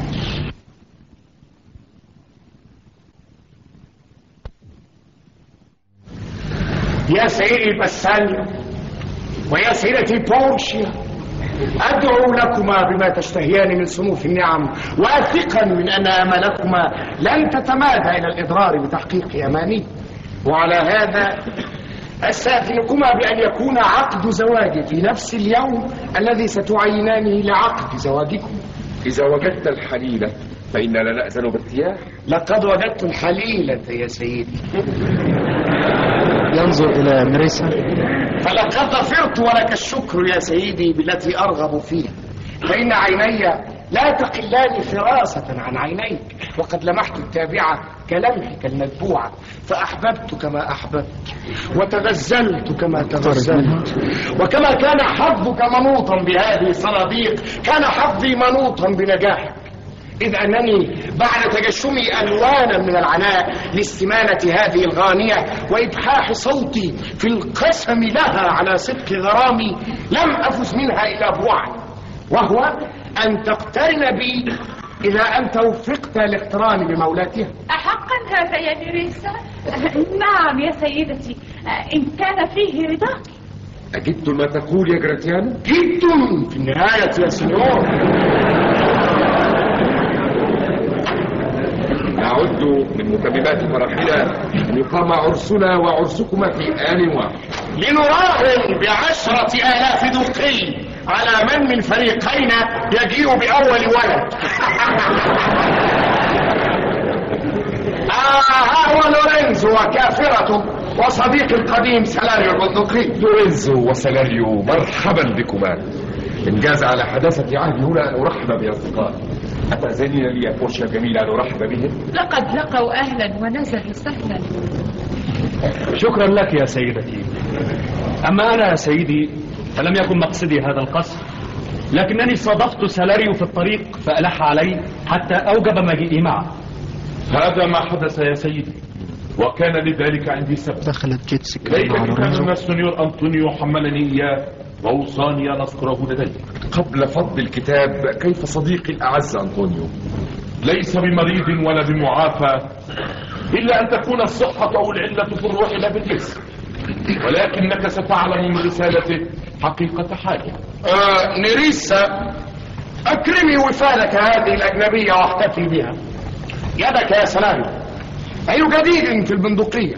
كيف أنطونيو وكيف أعماله أنا موقن أنه سيفرح لأفراحنا لابد وأن تكون في هذا الخطاب أنباء مروعة فقد انتقع وجه بساني وما يغير وجه الرجل. الكريم.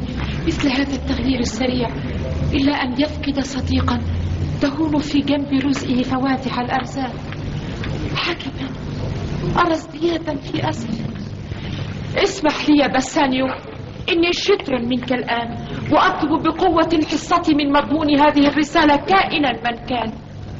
يا حبيبتي بورشيا لم تسود الصحف في يوم من الأيام بمثل ما سودت فيه هذه الصحيفة من السطور المشؤومة عندما فتحتك بغرامي لأول عهدنا اعترفت لك بأن ما بقي من ثروتي لم يكن إلا الدم الجاري في عروقي. دم ماجد شريف على أنني أيتها الصفية الرقيقة. مع صدقي بإبلاغك بأنني لم أكن شيئا مذكورا. قد غليت فقومت نفسي بما يفوق قيمتها كثيرا. وكان الأقدر بي أن أصارحك بأنني أقل من لا شيء. ذلك لأنني استخدمت ضمان صديق عزيز في الحصول على مال أقضي به حاجاتي فعرضته بذلك لألد أعدائه وأشد مبغضيه هذا كتاب يا سيدتي ورقته جسم صاحبي وكل كلمة فيها جرح سخين يتدفق منه الدم وتندفع في إسر الحياة. لكن أحق يا سلاريو أن كل سفنه غرقت. عجبا. أولم تنجو سفينة واحدة من تلك السفن العائدة من طرابلس أو لشبونة أو الهند. كلها غرقت بلا استثناء. كلها غرقت بلا استثناء. ومما يزيد الشجن أن اليهودي في مظاهر منه يأبى المال رد إليه الآن ذاك مخلوق على كونه في شكل إنسان. ما رأيت في غابر أيامي أشد منه تكالبا للتفكير بقصده هو من الصباح للمساء لاحق بالدوج ملح بتقاضي شرطه مجاهر بأنه لا يبقى للعدل في الحكومة معنى إذا لم يعد على استيفاء حقه. وقد خاطبه عشرون من التجار كما خاطبه الدوج نفسه والملأ الأقربون من الأعيان ليعدل عن طلبه. فأبى مصرا ولم يتمكنوا من تليين قلبه الكافي المليء بالحقد. عندما كنت معه سمعت بحضرة الثوبان يهمس لمشايعيه في الدين ويقول إنه يؤثر البضعة من لحم أنطونيو على عشرين ضعفا للمبلغ الذي أقرضه إياه. وأنا على يقين من أن المسكين أنطونيو إذا لم يؤازره القانون أو أولياء الأمور لن يفلت من مخالب الخطر ذلك الرجل الواقع في هذه الأزمة الشديدة. حبيب إليك عزيز عليك. هو أصفى إخوانك هو في الرجال الأشهم الأمجد هو الإنسان الذي تتراءى فيه الروح الرومانية أصفى ما كانت وأنقى ما هي كائنة في نفس إنسان. ما الذي عليه لليهودي عليه ثلاثة آلاف دقية أخذتها أنا. أهذا كل المقدار؟ أعد إليه ستة آلاف وليمزق هذا الصف ضاعف له هذا المقدار أو أعطيه ثلاثة أمثاله حرصا على شعرة من صديق كهذا. أن تضيع من أجل بسانيو اصحبي لي بعد هنيهة إلى الكنيسة لتتخذني عروسا لك ثم اذهب من فورك إلى البندقية لإسعاف صاحبك. إذ أن بورشيا لا ترضى أن تقيم بجانبها ونفسك قلقة وأي مبلغ من, الذهب وجب لإيفاء ذلك الدين الصغير حمل إليك بلا إبطاء فإذا قضيت ذلك الحق عدت بصاحبك لنأتنس بك وفي خلال هذه المدة سأعيش أنا ونيريس عيشة بتولتين هلم بنا. سأغلي قدرك بنسبة ما قد أغليت مهرا ولكن فاتنا أن تسمعنا شيئا مما كتبه صاحبك صديقي بسام ارتطمت جميع مراكبي وأصبح الدائنون يطالبونني بلا شفقة شؤون تجارتي في درك الانحطاط ولم يتسنى لي خلاص نفسي من حق اليهودي في الأجل المضروب ولما كنت لا أستطيع التحرر مما علي إلا أن أفتدي الدين بحياتي فقد عولت على ذلك مبرئا ذمتك من كل ما استدنته مني راجيا أن أراك قبل وفاتي. وما أكلفك المجيء إلا تبعا للتيسير وعلى أن يكون باعث وحي الصداقة إليك لا تثقيل هذا الكتاب عليك. وأي حبيبي تجهز عاجلا وسر. أما وقد أذنتني بالرحيل فإني لمبادر ولن آوي إلى مضجع أو ألتمس شيئا من الراحة فيعوقني أدنى أمر عن سرعة الرجوع. جراتيانو سنادي هيا.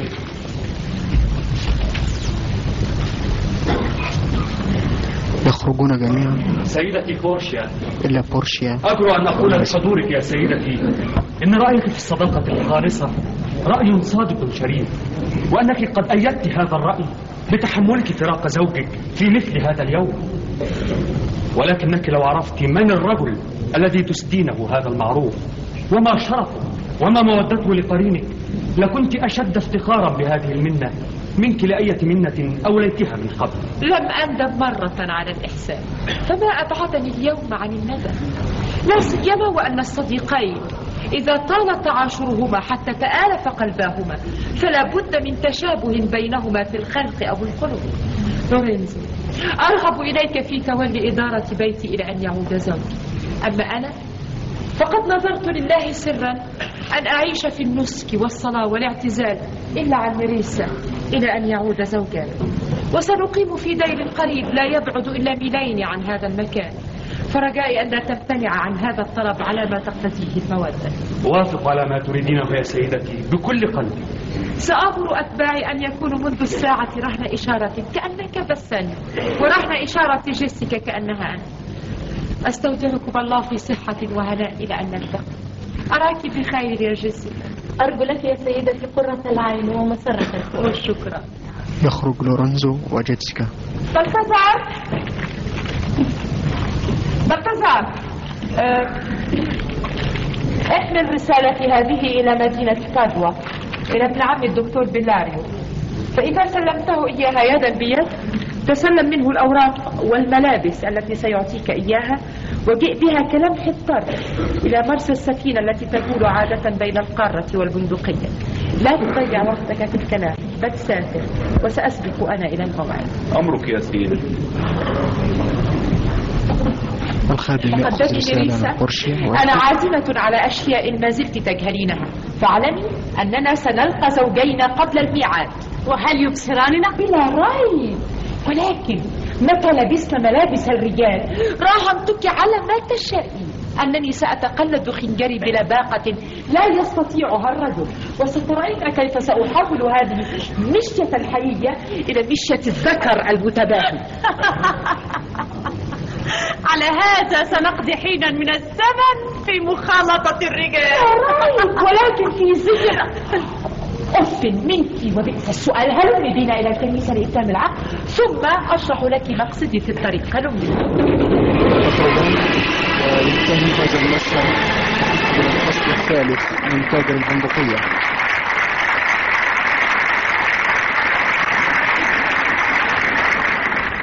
المشهد الثالث. من الفصل الثالث منظر في مدينة البندقية. يدخل سالانيو وأنطونيو. أيها السجان السجان إحرص علي. يدخل شيلوك. لا تلتمس مني رحمة. هذا هو الأبلة. الذي كان يقرض النقود بلا ربح. آه أيها السجان إياك أن يفلت منك. كلمة أخرى يا شيلو. أريد أن أتقاضى حقي ولا أريد أن أسمع كلاما في هذا المعنى. أقسمت إلا ما استوفيت ديني. لقد كنت تدعوني كلبا بلا ذنب مني. فإن كنت الكلب الذي تصفه احتمل إذا عط أنيابي. سينصفني الدوش. من العجب أيها السجان البريد أنك تلين له هذه الليونة فتخرجه من معتقله إجابة لملتمسه. أرجوك أن تعيرني سمعك. أريد حقي ولا أريد أن أعيرك سمعي. لست من أولئك البلهاء الذين إذا استعطفوا هزوا رؤوسهم وأجابوا النصارى إلى طلباتهم. إليك عني لا تتبعني إليك عني لم يرضى الناس في معاملاتهم بأظلم هذا. الظالم دعه وشانه.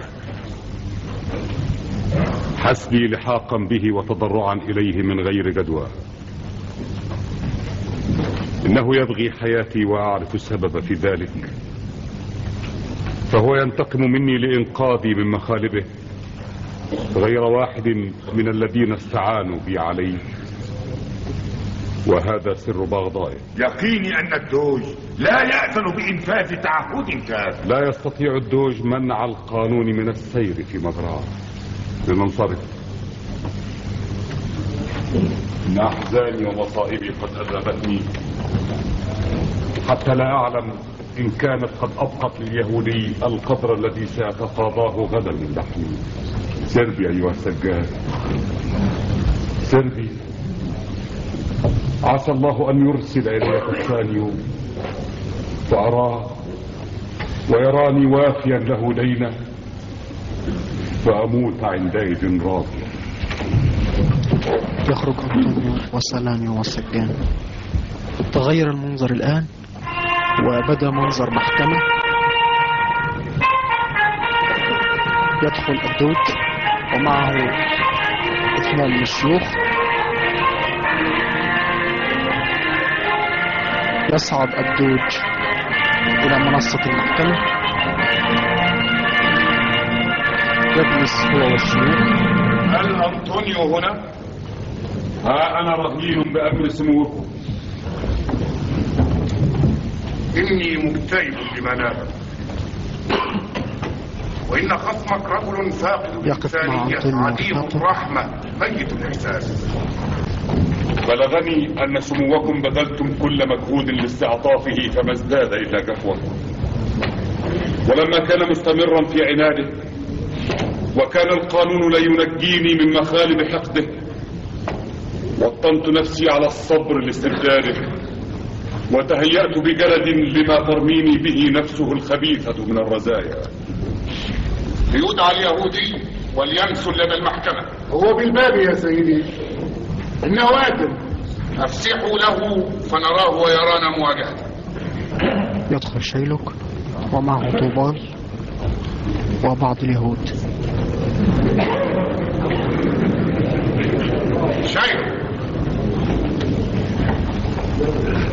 يظن غير واحد وأنا من أصحاب هذا الظن أنك مصر على ما توحيه إليك البغضاء حتى الدقيقة الأخيرة.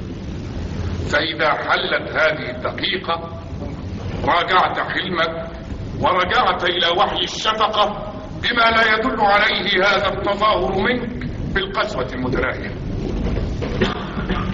ويزيد أصحاب هذا الظن على ما قدمته أنك ستعدل عن النهج الذي نهجته إلى الآن من تقاضي بضعة اللحم من جسم هذا التاجر المنكود الطالع إلى ما هو أعرق في الإنسانية وأبلغ في السماحة فتترك له نصف المقدار الأصلي من الدين.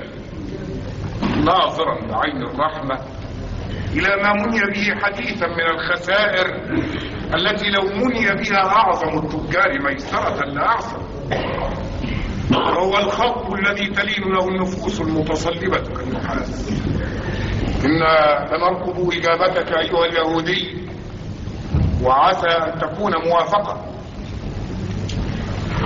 لقد كاشفت سموكم بمقاصدي وأقسمت بالسبت.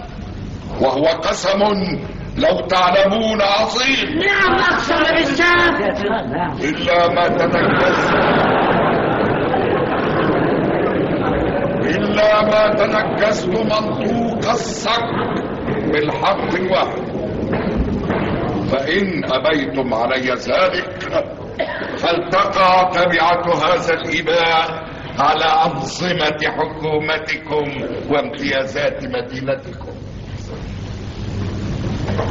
تسألونني على ما أوثر بضعة من اللحم الخبيث على استيفاء ثلاثة آلاف دوقي جوابي أنه لو قدر كون هذا الطلب إحدى بدوات عقلي لكفى ذلك في إيجابه. فقد يكون في بيتي فأر ثقيل أنزل للتخلص منه عن ثلاثة آلاف دقيق أفتكون أسبابا أخرى؟ من الناس من لا يطيق رؤية خنزير واسع الشرقين ومنهم من يرتعد لرؤية سنو ومنهم من إذا سمع غنة المزمار. لم يستطع حقن موته. ذلك لأن شعورنا هو ذو السلطان المطلق. على موداتنا وموجداتنا وفي يده أزمة ما نحب وما لا نحب. فإن أردتم بعد هذا جوابا إليكم. كما أن الإنسان لا يستطيع بيانا لما بغض إليه الخنزير المتساهل وأخافه من السنور الذي لا يؤذي ونفره من صوت المزمار ودفعه بقوة خفية لا مرد لها إلى التكره مما لا يسره حتى لو عرضه هذا ليكون بغيضا على الآخرين. كذلك أنا وحسبي داعية للتشدد في مقاضاة أنطونيو. وإيثار اهتزاز لحمه على استعادة النقود منه تعصر الحقد له في دمه وتمكن الضغن له في فؤاده أيرضيكم هذا؟ يا للرجل الذي ليست له أحشاء ما هذا بالعسر الذي تعتذر به عن مثل هذه الخطة؟ ليس من الضروري أن يعجبك اعتذاري أكل إنسان يقتل من لا يحب؟ الله أيوجد إنسان لا يود قتل من يبغض. كل إهانة تتولد عن البغضاء حتى؟ أتريد أن يلدغك الثعبان مرتين الثاني تذكر رعاك الله أنك إنما تحاور اليهودي.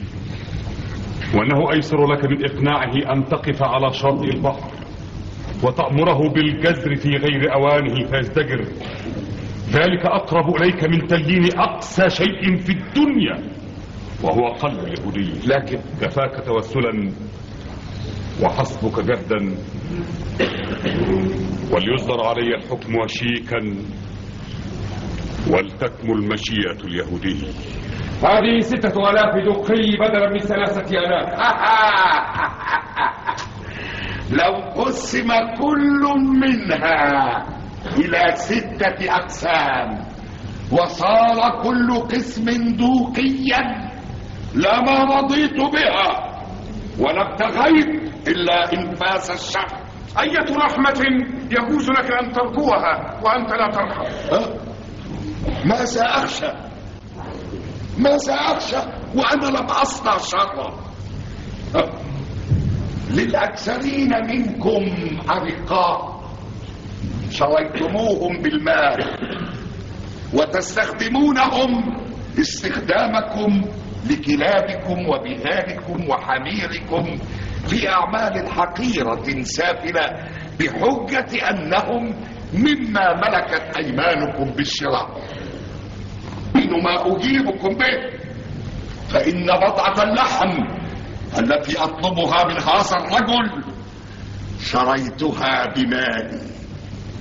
وهي لي وإياها أبتغي. فإن أبيتموها لم تقدر قوانينكم إلا بالإصطلاح. ولم ترجى بعد طاعة لأوامر البندقية ونواهيها. تكلموا.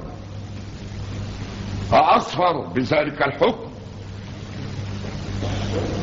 سأمر وعلي العهدة بإرجاء الدعوة. إلا إذا وفد اليوم العلامة باللاريو يدخل خادم الذي بعثنا في طلبه.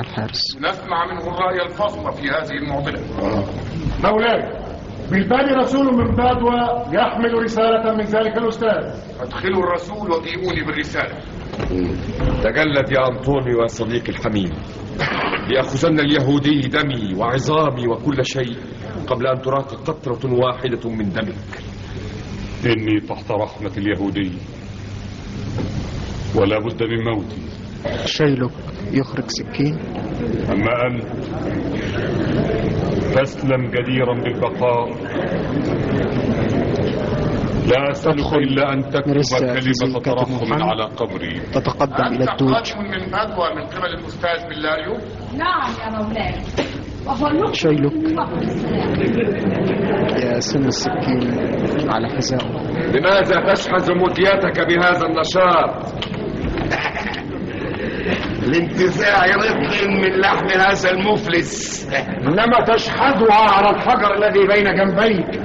لا على دين نعلك أيها اليهودي الغليظ الكبد آه. أي حديد لو كان سيف الجلاد يعادل منك هذا المضاء في الحنق والبغضاء؟ ألا تستمع لضراعة؟ لا أستمع. وخصوصا لضراعة من مثل ما يوحيه إليك. فكرك الثاقب عينا؟ أيها الكلب الجهنمي العقور. ولتكن حياتك شكاية من العدل. إنك تكاد تزعزع إيماني وتدخل على عقيلتي قول في ثغور. إن نفوس البهائم تنتقل إلى أجسام الناس. فروحك ولا ريب كانت في ذئب أماتوه شنقا لافتراسه إنسانا فانطلقت تلك الخبيثة هائمة حتى انتهت إليك وأنت في بطن أمك الغولة. ذلك لأن بكمال الذئب من النهمة إلى اللحم والظمأة إلى الدم. دم؟ اسمع أيها الفتى. ما دام سبابك لا يمحو التوقيع عن الصك فأنت تتعب رئتيك في باطل. وأنت يا صبي أصلح ما اعتبر عقلك من تلف لئلا تقع في خبال عقيم هنا القانون حليفي. إن بالله في كتابه هذا يوصي المحكمة بأستاذ في مختبر الشباب علي. فأين هو؟ ينتظر على مقربة نتبوكم بالدخول إني آذنه بارتياح. وليقرأ في هذه المولى كتاب تخرج. إدريسة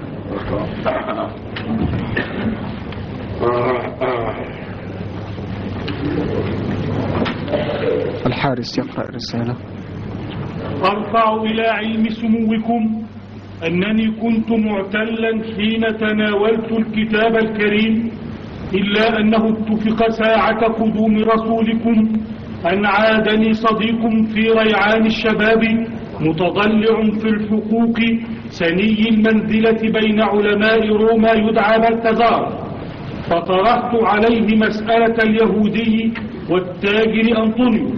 وبعد أن راجعنا الكتب مليا أقررت رأيا سيطلعكم عليه معززا بما يضيفه إليه من فيض علمه الواسع وإدراكه السامي. فألتمس أن لا يحول العدد المنقوص من سنه دون ما هو حقيق به من التجلة لعلو كعبه في القانون. وفي يقيني أن أعماله ستكون أبلغ في التوصية به من أقواله سمعتم ما ذكره بالله. وهذا نائبه الفاضل من صدق تخمين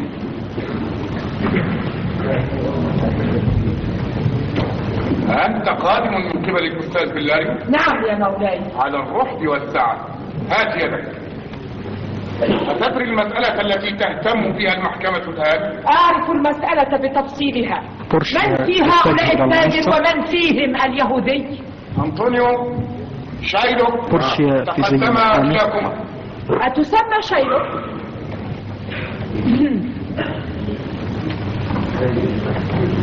اسمي شيلوخ.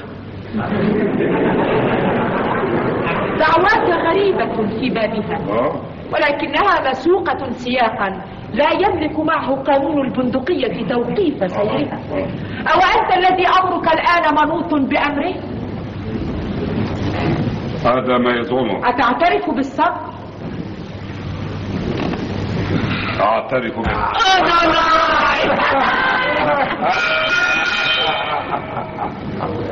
على اليهودي إذا أن يكون رحيما. أه؟ ومن الذي يضطرني إلى الرحمة؟ جمال الرحمة أن تكون خيارا لا اضطرارا فهي كماء السماء ينهمل بالخير ويهطل باليمن عفوا ممن وهب وبركة لمن كسب. فإذا كانت الرحمة عفوا صادرا عن مقدرة فهنالك بهاء قدرتها وازدهاء جلالها. أما تراها إذا تحلى بها الملك القائم؟ كانت لهامته أزين من التاج وفي يده أقوى من صولجان الأمر والنهي. وكان عرشها المنصوص في قلبه أعظم تمكينا من عرشه الذي يستوي عليه؟ ذلك لأنها من صفات الله عز وجل. ولا يكون السلطان الدنيوي أقرب شبها إلى السلطان العلوي إلا إذا لطف العدل بالرحمة. فيا أيها اليهودي مهما يكن من استنادك في دعواك إلى العدل فلا تنسى أن الله لو عامل كلا منا بمحض العدل لما بات إنسان على أدنى رجاء بالمغفرة والنجاة.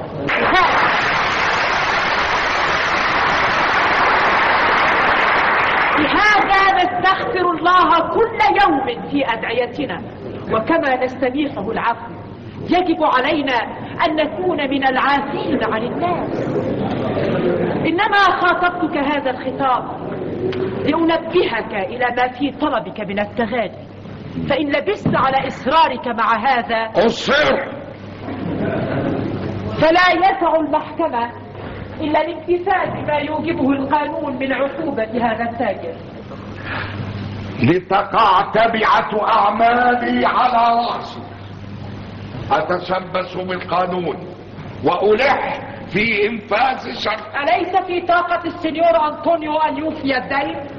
بل في طاقتي وأنا مستعد لأدائي في هذه المحكمة. بل لأدائي ضعفي فإن لم يكتفي تعهدت بدفع عشرة أمثال المطلوب تعهدا أفادي عليه برأسي وساعدي وقلبي. فان لم يكتفي تبين اذا أن العوج يتغلب على الاستقامة أو أن الرذيلة تهلك الفضيلة. فإليكم أضع بإلحاح أن تلطفوا بسلطانكم قدرة ذلك اللعين على الإساءة متوسلين بأدنى الضيف للوصول إلى أسنى الخير. كابحين بتأييد من الله الرحيم. جماح هذا الشيطان الرجيم لا! لا! هذا ما لا ينبغي أن يكون. وما من قوة في البندقية تستطيع تعديل القانون النافذ. أيوة. فلو تم ذلك لأعقبه ما لا يقصى من ضروب التجاوز قياسا على هذا التجاوز الأول. ليس قاضينا إلا دنيان. ذلك النبي الكريم. أنا أيها القاضي المليء بالحكمة؟ على نظارة عودك. ما أجل قدرك في نفسك. أستميح الاطلاع على الصف. صك ها هو ها هو أيها العلام الموقف ها هو. شيلك قد عرض عليك ثلاثة أمثال المقدار. آه. سبق اليمين. سبق اليمين. أقسمت بالسهل نعم أفأحدث لا.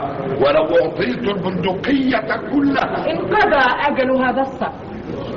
وبموجب الشرط الذي فيه حق لليهودي قانونا رطل من لحم هذا التاجر شيخ كن رحيما. تقبل ثلاثة أمثال نقودك وأجز لي أن أمزق هذا الصف. يمزق بعد تنفيذ ما فيه. يأخذ بين أنك قاض عليم بالقانون. فقد شرحت الموضوع شرحا هو الصحة بعينها فباسم القانون الذي أنت من عناده الراسخات أكلفك إنفاذ الحكم وأقسم بنفسي أنه ليس في قدرة فصيح من البشر أن يحولني عن عزم. التمس من المحكمة لإلحاق الإنفاذ عظمها الحكم يوجب تعريض صدرك لمديته. يا للقاضي الكريم يا للفتى اللبيب ذلك لأن القانون موافق بجلاء وثبوت على الحقوق التي خوله إياها نص الصف. قول لا ريب فيه. أيها القاضي العليم ما أكبر سنك عقلا وما قلها أعواما اكشف له عن صدرك نعم صدره. شيلك صدره يأخذ السكين هكذا كتب في الصك ها؟ أليس كما أقول يستعد أيها القاضي لتنفيذ الحكم. في جوار يفتح عن القلب صدره آه. آه. يتقدم شيلك من أنطونيو لا لا لا معارضة لا معارضة أيوجد هنا ميزان لوزن اللحم؟ لا نعم الميزان معي طوبال يخرج ميزان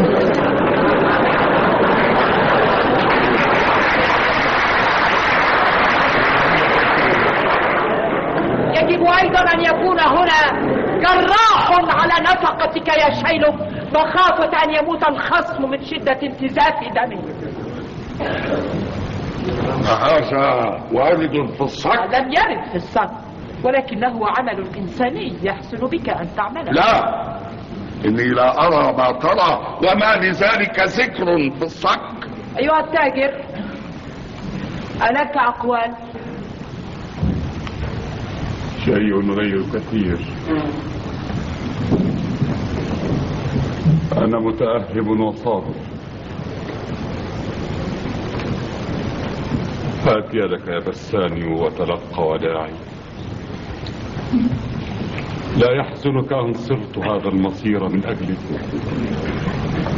فإن المقادير قد رفقت بي رفقا ليس من مألوفها في مثل مصاب بورشيا تتحدث فمن مألوفها أن تبقي من فقد جاهه حيا غائر العينين مثقل الجبين بالغضون يتوقع شيخوخة البؤس والفاقة أما أنا فإنها أنقذتني من هذا العذاب الطويل. أي أنطونيو لقد شاركت في حياة امرأة أهواها كهوايا الحياة. غير أنني أكاشفك أن لا امرأتي ولا الحياة ولا الدنيا كافة بالشيء الذي يعادل عندي حياتك. فإني أرضى بفقد أولئك جميعا وتقديم أولئك جميعا قربانا لهذا الشيطان في سبيل نجاتك. لو سمعتك زوجتك لما أعجبها هذا العرض الذي تعرضه. وأنا لي عروس أحبها كل الحب. وتالله لو علمت أنها بانتقالها إلى السماء وبشفاعتها يلين هذا يلين قلب هذا اليهودي الوحشي لسخرت بها. الحمد لله أن سماحك هذا إنما ذكر في غيابها. ولو سمعته لما عشتما في سلام. هكذا حال الأزواج من النصارى. لي فتاة وددت لو تزوجت بيهودي حتى ولو كان من نسل باراباس ولا بمسيحي كائنا من كان. أيها القاضي نحن نضيع الوقت. تفضل وقتك بالحكم. حق لك رتل من لحم هذا التاجر. نعم. فخذ ما ثبت لك بموجب القانون وبأمر المحكمة نعم. رتل من لحم. لك أن تقتطع الرتل بموجب القانون وبأمر المحكمة. شيلوك يتقدم من أنطونيو وهو ممسك بالسكين. ويدا لم نستوفي الحكم بعد. الصف لا يجيز لك استنزاف قطرة من دمك. بل نصوص الحرف من اللحم. فخذ إذا ما هو لك. خذ رتل اللحم ولكن إذا سفكت عند اقتطاعها نقطة واحدة من دم مسيحي قضى عليك قانون البندقية بمصادرة أملاكك وأموالك ومعالها إلى الحكومة.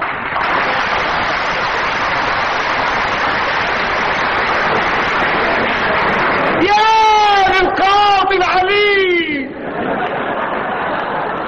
جريتانيو يقلد شيلوك ما قول اليهودي؟ يا للقاضي العلامة. أنطونيو يغطي صدره. هذا هذا ما يقوله القانون آه سنطلعك على النص أنك طالب عدل فلن نرجع في الحكم إلا إلى العدل. أدق ما يكون العدل. يا القاضي المفسد. ما قول اليهودي؟ والحالة هذه فأنا أقبل ما عرض علي. ليدفع لي ثلاثة أمثال المقدار ويطلق سراح النصراني. هذه النقود مهلا سينصف اليهودي كل الإنصاف. مهلا لا تتعجل سيعطى حقه. يا يهودي أملي أن يكون هذا القاضي عادلا وعليما كقولك.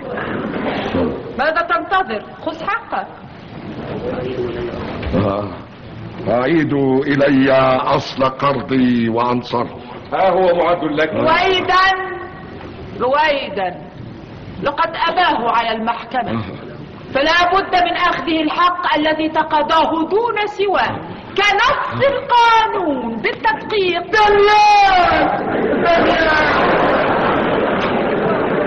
دانيال بعيني! أشكو لك تعليمي هذه اللفظة ألا يرد إلي أصل مطلوبي؟ لن تأخذ يا يهودي إلا ما هو لك. فتناوله وعليك تبعاته إذا كان الأمر كذلك فليحتفظ به ولينصرف عني إلى جهنم. لن أطيل الكلام في هذا الم... على رسلك أيها اليهودي. لم ينتهي الحكم بعد. وإن في القانون لبقية تعنيك نص القانون. القانون يا يهودي. القانون بعينه فقد جاء فيه أنه إذا ثبت على أجنبي توسله بوسائل مباشرة أو مداورة للقضاء على حياة واحد من أهل البندقية حق للمجني عليه نصف ما يملكه الجاني. وللحكومة النصف الآخر. وجعلت حياة المأخوذ بالذنب رهن إشارة الدوج وحده. فأنا أجهر بأنك تقع تحت طائلة هذا النص. فاكفو والتمس رحبة الدوج. اركع! اركع!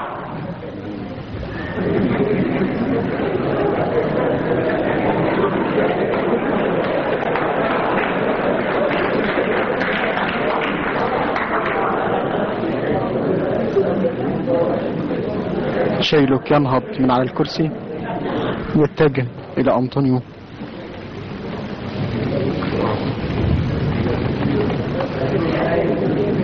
ويركع على الأرض. يتقدم منه براتيني استاذن بالانصراف لتقضي على نفسك شنقا. ولما كانت اموالك قد آلت إلى الحكومة ولم يبق لديك ثمن الحبل تشتريه فمماتك سيكون على نفقة الجمهورية.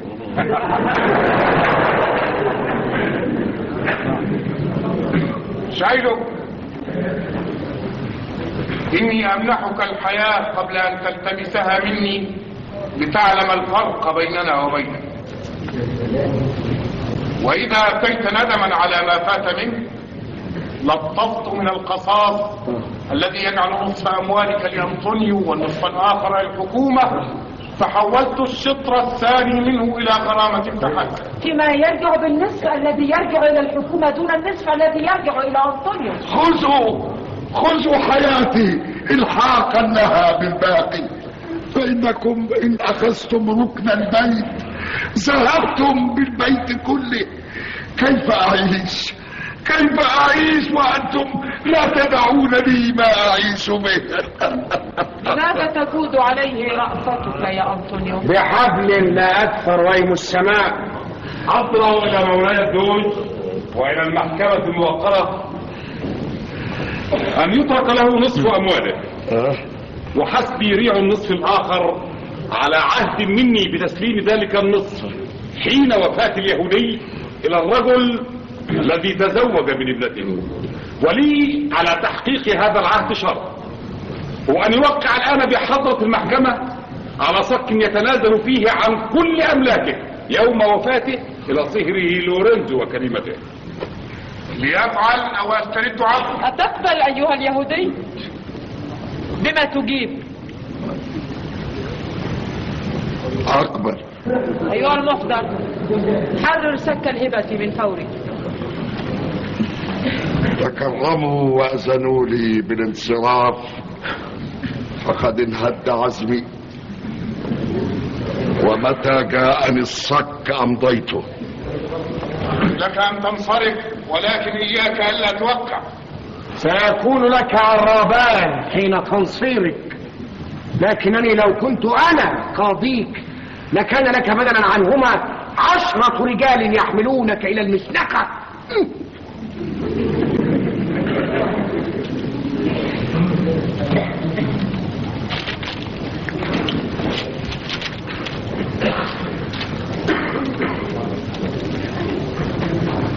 ماشية تتطلع إلى الصك. شيلوك يتجه إلى الدوج ثم يخرج خارجا ويخرج وراءه اليهود جميعا.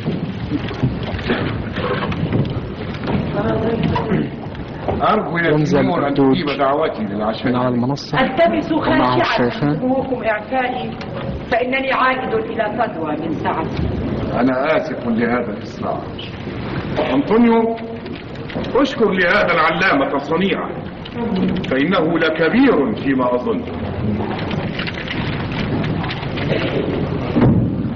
يخرج الدوج والشيخان.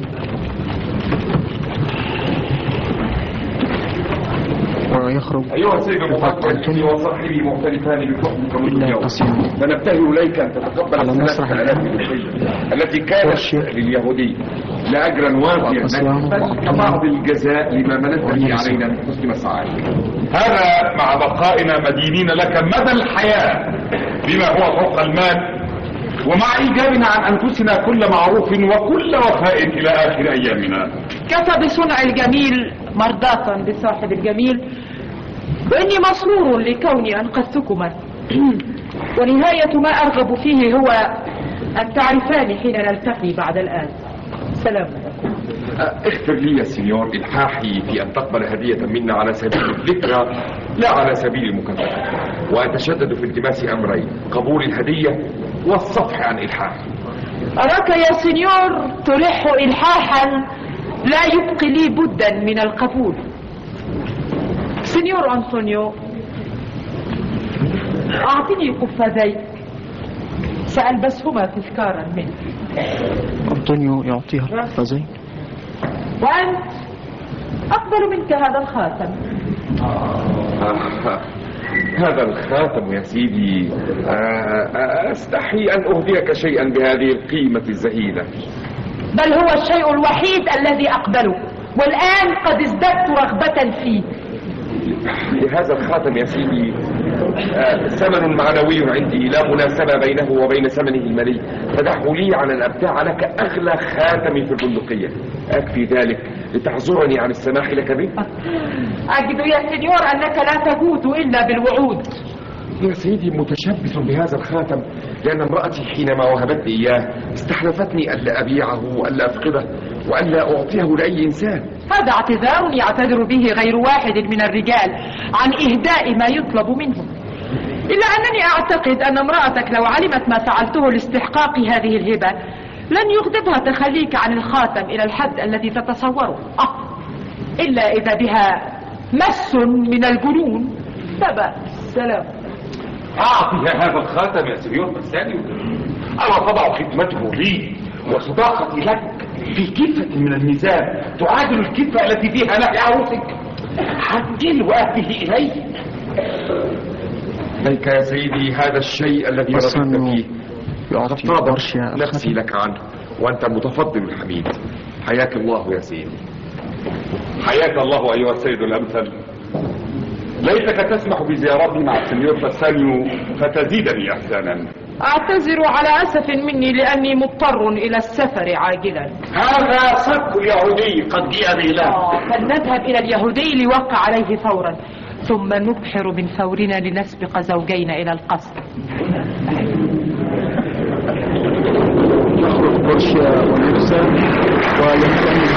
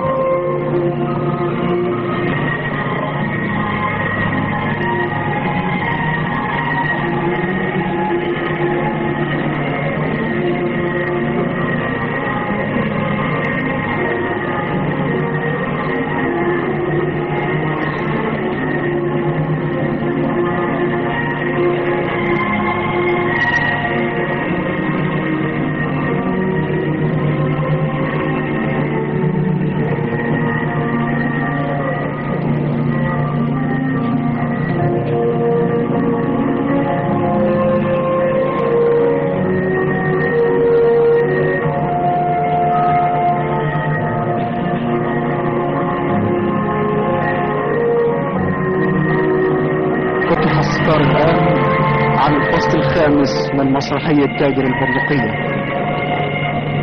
المنظر شارع أمام قصر بورشيا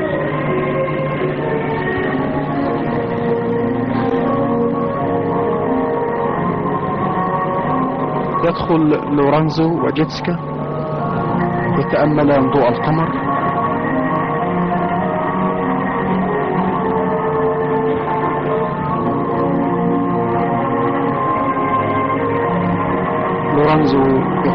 جيتسكا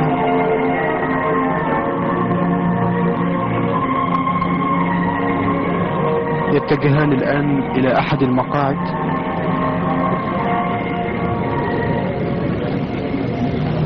انظري جيسيكا. القمر يضيء إضاءة ساطعة. في مثل هذه الليلة كان النسيم العليل يداعب الأوراق مداعبة لا يسمع لها حفيف. وكان تروي على أسوار طروادة يتنفس الصعداء متلفتا نحو خيام الإغريق ذاكرا حبيبته كريسيدا. وفي مثل هذه الليلة كانت تسبح تطأ الندى فبدا لعينيها طيف أسد قبل أن ترى الأسد فرت مروعة وفي مثل هذه الليلة كانت ديدون وبيدها غصن صفصاح واقفة على شاطئ البحر. تنادي عشيقها وتشير إليه أن يعود إلى قرطاجنة وفي مثل هذه الليلة ذهبت ميديا تقطف الأعشاب السحرية التي تجدد بها شباب إيسون وفي مثل هذه الليلة فرت جيسيكا من بيت اليهودي الغني لاحقة بعاشقها المخاطر من البندقية إلى بلمون وفي مثل هذه الليلة حلف لها محبها ليافع لورينزو أن يهواها إلى آخر نسمة من حياته وقطع لها على الثبات عهودا لن يكون صادقا في أحدها. وفي مثل هذه الليلة وشت المعشوقة الماكرة جيسيكا بمحبها. فغفر لها ما فرط من ذنبها. لولا سماع خطى قادم لأصلت هذه المحاولة من السائل هذه السرعة صديق. أي صديق؟ اسمك لحق الوداد أيها الصديق. اسمي ستيفن يدخل وقد جئت رسول لأبشركم بأن مولاتي لا تلبث أن تصل إلى بلمو وهي هائمة على وجهها. كلما صادفت أحد الصلبان المقدسة في طريقها إلينا جثت وضرعت إلى الله بأن يبارك في قرانها. من يصحبها؟ لا أحد سوى وصفتها وناسك. أخبرني متفضلا. هل عاد مولاي؟ لم يرد نبأ عنه إلى الآن. لنعد يا جيسيكا إلى البيت. ونهيئ لربة القصر لقاء لائقا بها.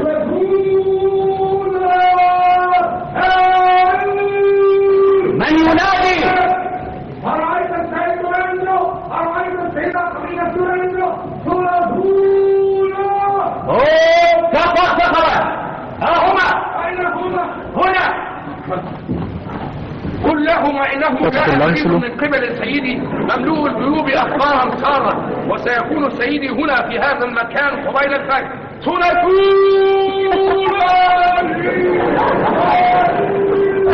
خرج لانسلو الآن. هلم ندخل يا روحي العزيزة وننتظر عودهما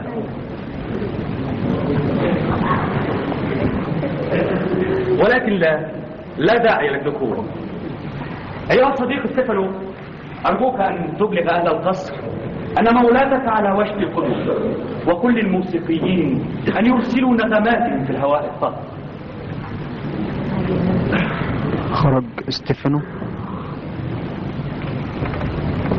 ما أرق ضوء القمر. في انبساطه هادئا على وجه هذه المرجة الخضراء. لنجلس ونشنف آذاننا بأنغام الموسيقى. فإن الظلام والسكوت أفضل مواقع الألحان. اجلسي يا حبيبتي جيسيكا. وسرحي الطرف في هذا الفضاء العلوي وقد رصع بما لا يحصى من النجوم الذهبية اللامعة ما من جرم في هذه الأجرام التي ترينها إلا وهو ضام نغمته السماوية إلى فريق من منشدي الملائكة ذات العيون الملأى حبا ومثل هذا الشدى الممتع يتردد في النفس الخالدة. ولكن الكساء الضاف علينا من حمأة الصلصال يحول دون سماعنا ذلك الإيقاع السماوي. لا. لا أستطيع أن أكون فرحة عندما أسمع موسيقى شجية ذلك لأن قواتي تكون صاغية. انظري إلى قطيع المهار الوحشية الوثابة منطلقة بلا لجام يحكمها ولا قيد يقيدها. ألا تجدينها مندفعة بحرارة دمها الغالي اندفاع ما لا راد له. تقرع الهواء برنات صهيلها. فإذا حملت إليها الريح بغتة عزفا موسيقيا وقفت جميعها من فورها. وغلب فعل النغم الذي سكنت إليه على تلك العزيمة الهمجية التي كانت تتقف في عينيها لذلك ادعى الشعراء وما أخطأوا. أن أورفيه إله الموسيقى. كان يجذب إليه بألحانه الأشجار والصخور واللجج إذ ما من مخلوق بلغ ما بلغ من البلاغ في غموض الحس إلا وللموسيقى تأثير في طبيعته. الرجل الذي لا يشعر بالموسيقى ولا يهزه الطرب إنما هو مفطور على الغدر والاحتيال. حركات نفسه قطوب كقطوب الظلام. وأهواؤه سود كأهواء الجحيم. وقصار القول إنه رجل يحذر شره لنستمع إلى الموسيقى. تدخل أورشيا ونرسا في النافذة قصر ما أبعد مداه بالإضاءة وما أشبهه بالعمل الطيب في هذا العالم الخبيث يا للعجب لم نره حينما كان ضوء القمر ساطعا. وهكذا المجد الصغير يستغرقه المجد الكبير يظل رسول الملك متألق المظهر حتى يجيء موجاه فيتوارى الرسول في جلال الملك كما يتلاشى الجدول الضعيف في البحر الواسع. أسمع أنهار موسيقى تلتفت إلي إنها موسيقى قيمة الأشياء أبدا نسبية ويخيل إلي أن هذه الألحان أشجى الآن منها في النهار السكوت يا سيدتي يعيرها هذا الطرب إنما الغراب والعصفور واحد في أذن من لا ينسك إليهما. فلينسك آه لقد رق النغم لئلا يستيقظ العاشقان النائمان على وساد واحد. هذا صوت البورشا أو شد ما أنا مخطئ. لقد عرفني كما يعرف الأعمى رنة الساعة. على الروح بنزولك في دارك يا سيدي. درعنا إلى الله استدرارا للخير على زوجينا. وأملنا أن يكون دعاؤنا قد استجيب. هل عاد؟ أخطرنا بشير بقرب مجيئه. ادخلي القصر نيريسا وأوصي خدمي أبا يبوح بغيبتها. وأنت يا لورينزو حذاري أن تفشي السر وأنت يا جيسيكا.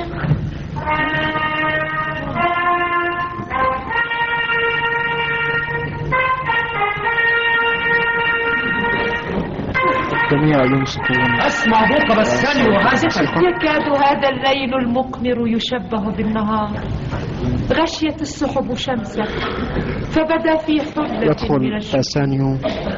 لو تحدى الليل لكانت الشمس معنا هنا في هذا المكان. وأنطونيو معه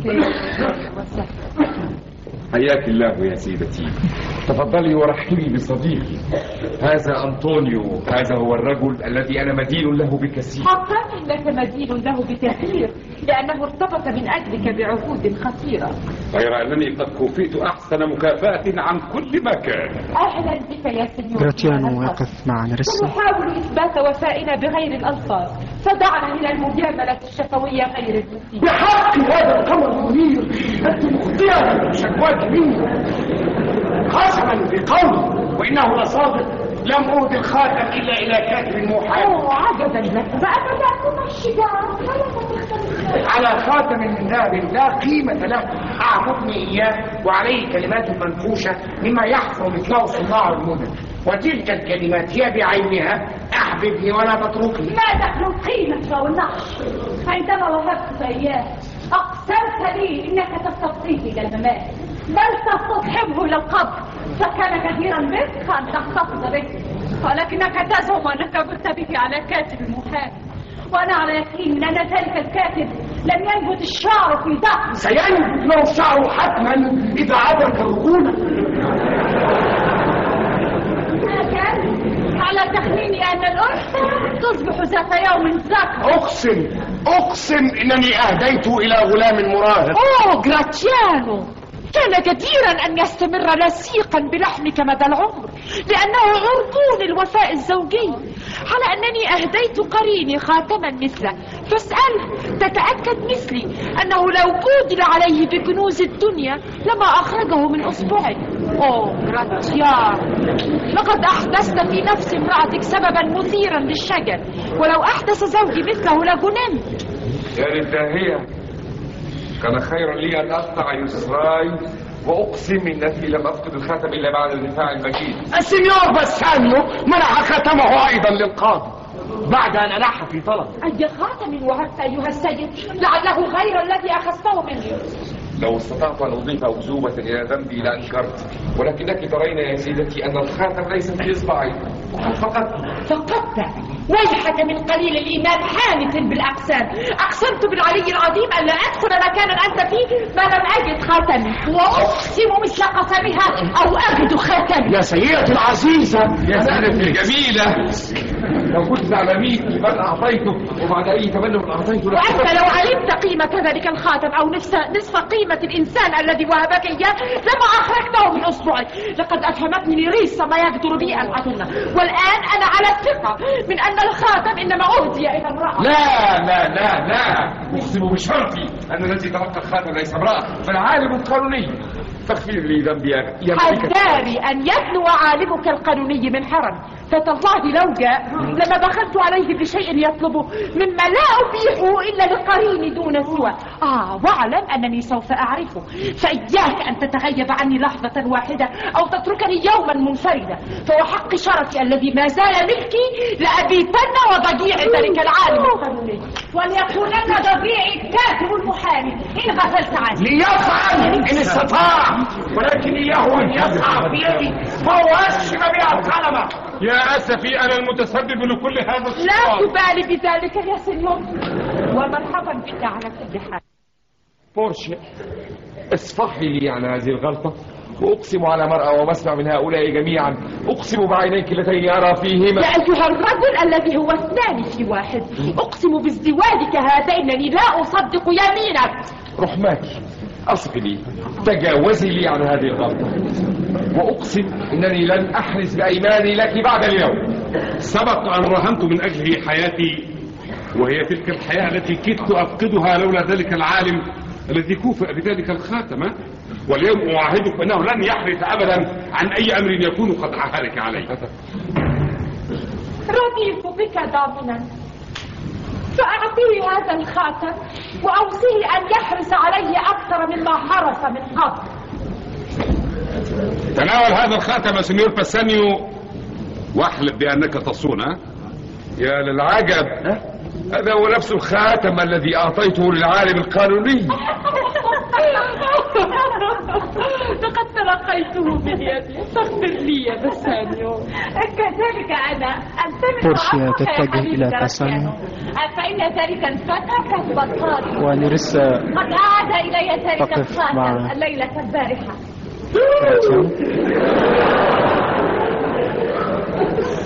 غرابة وأية غرابة. ها، نبتت لنا قرون ولم يحن أوانها بعد.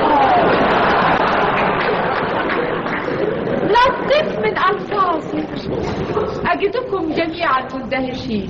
هذا كتاب تقرأه حين فراغ كتبه بلاديو من بادوا وفيه أنا بورشيا هي العالم القانوني. ونيريسا كاتب سري وسيخبركم لورينزو أنني سافرت منذ سافرتم وأنني عدت الآن قبيل عودتكم ولم أملك أن أدخل قصر. سينيور أنطونيو مرحبا بك وإليك النبأ المبهج. افتح سريعا هذا الكتاب. تجد فيه أن ثلاثة من سفنك مدي- مليئة بأثمن البضائع قد وصلت إلى الميناء سالمة بعد اليأس من نجاتها يا سيدتي لا أدري ماذا أقول. يا عجبا. أنت التي كان ذلك العالم القانوني ولم نتبينك؟ عجبا. أنت كنت ذلك الكاتب الذي انتدب ليستنبت لي قرنين فلم نتبينك. أكد ولكن ذلك الفتى لن يفعل ما ذكرت حتى يصير رجلا.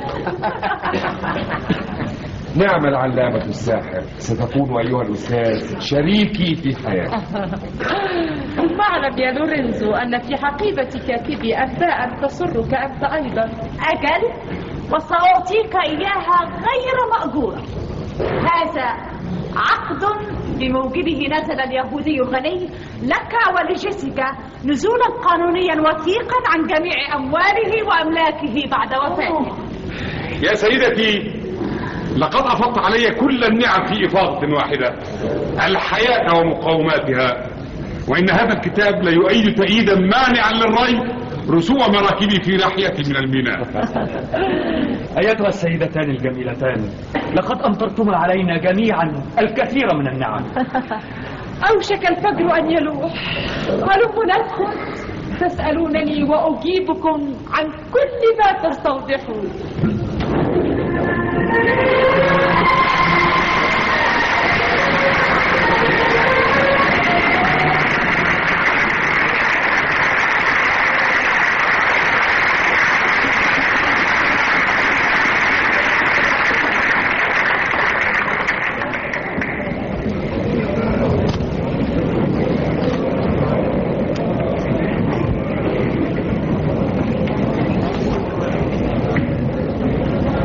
وهكذا ينتهي الفصل الخامس والأخير من مسرحية تاجر البندقية التي نقلناها إليكم من مسرح حديقة الأزبكية بالقاهرة.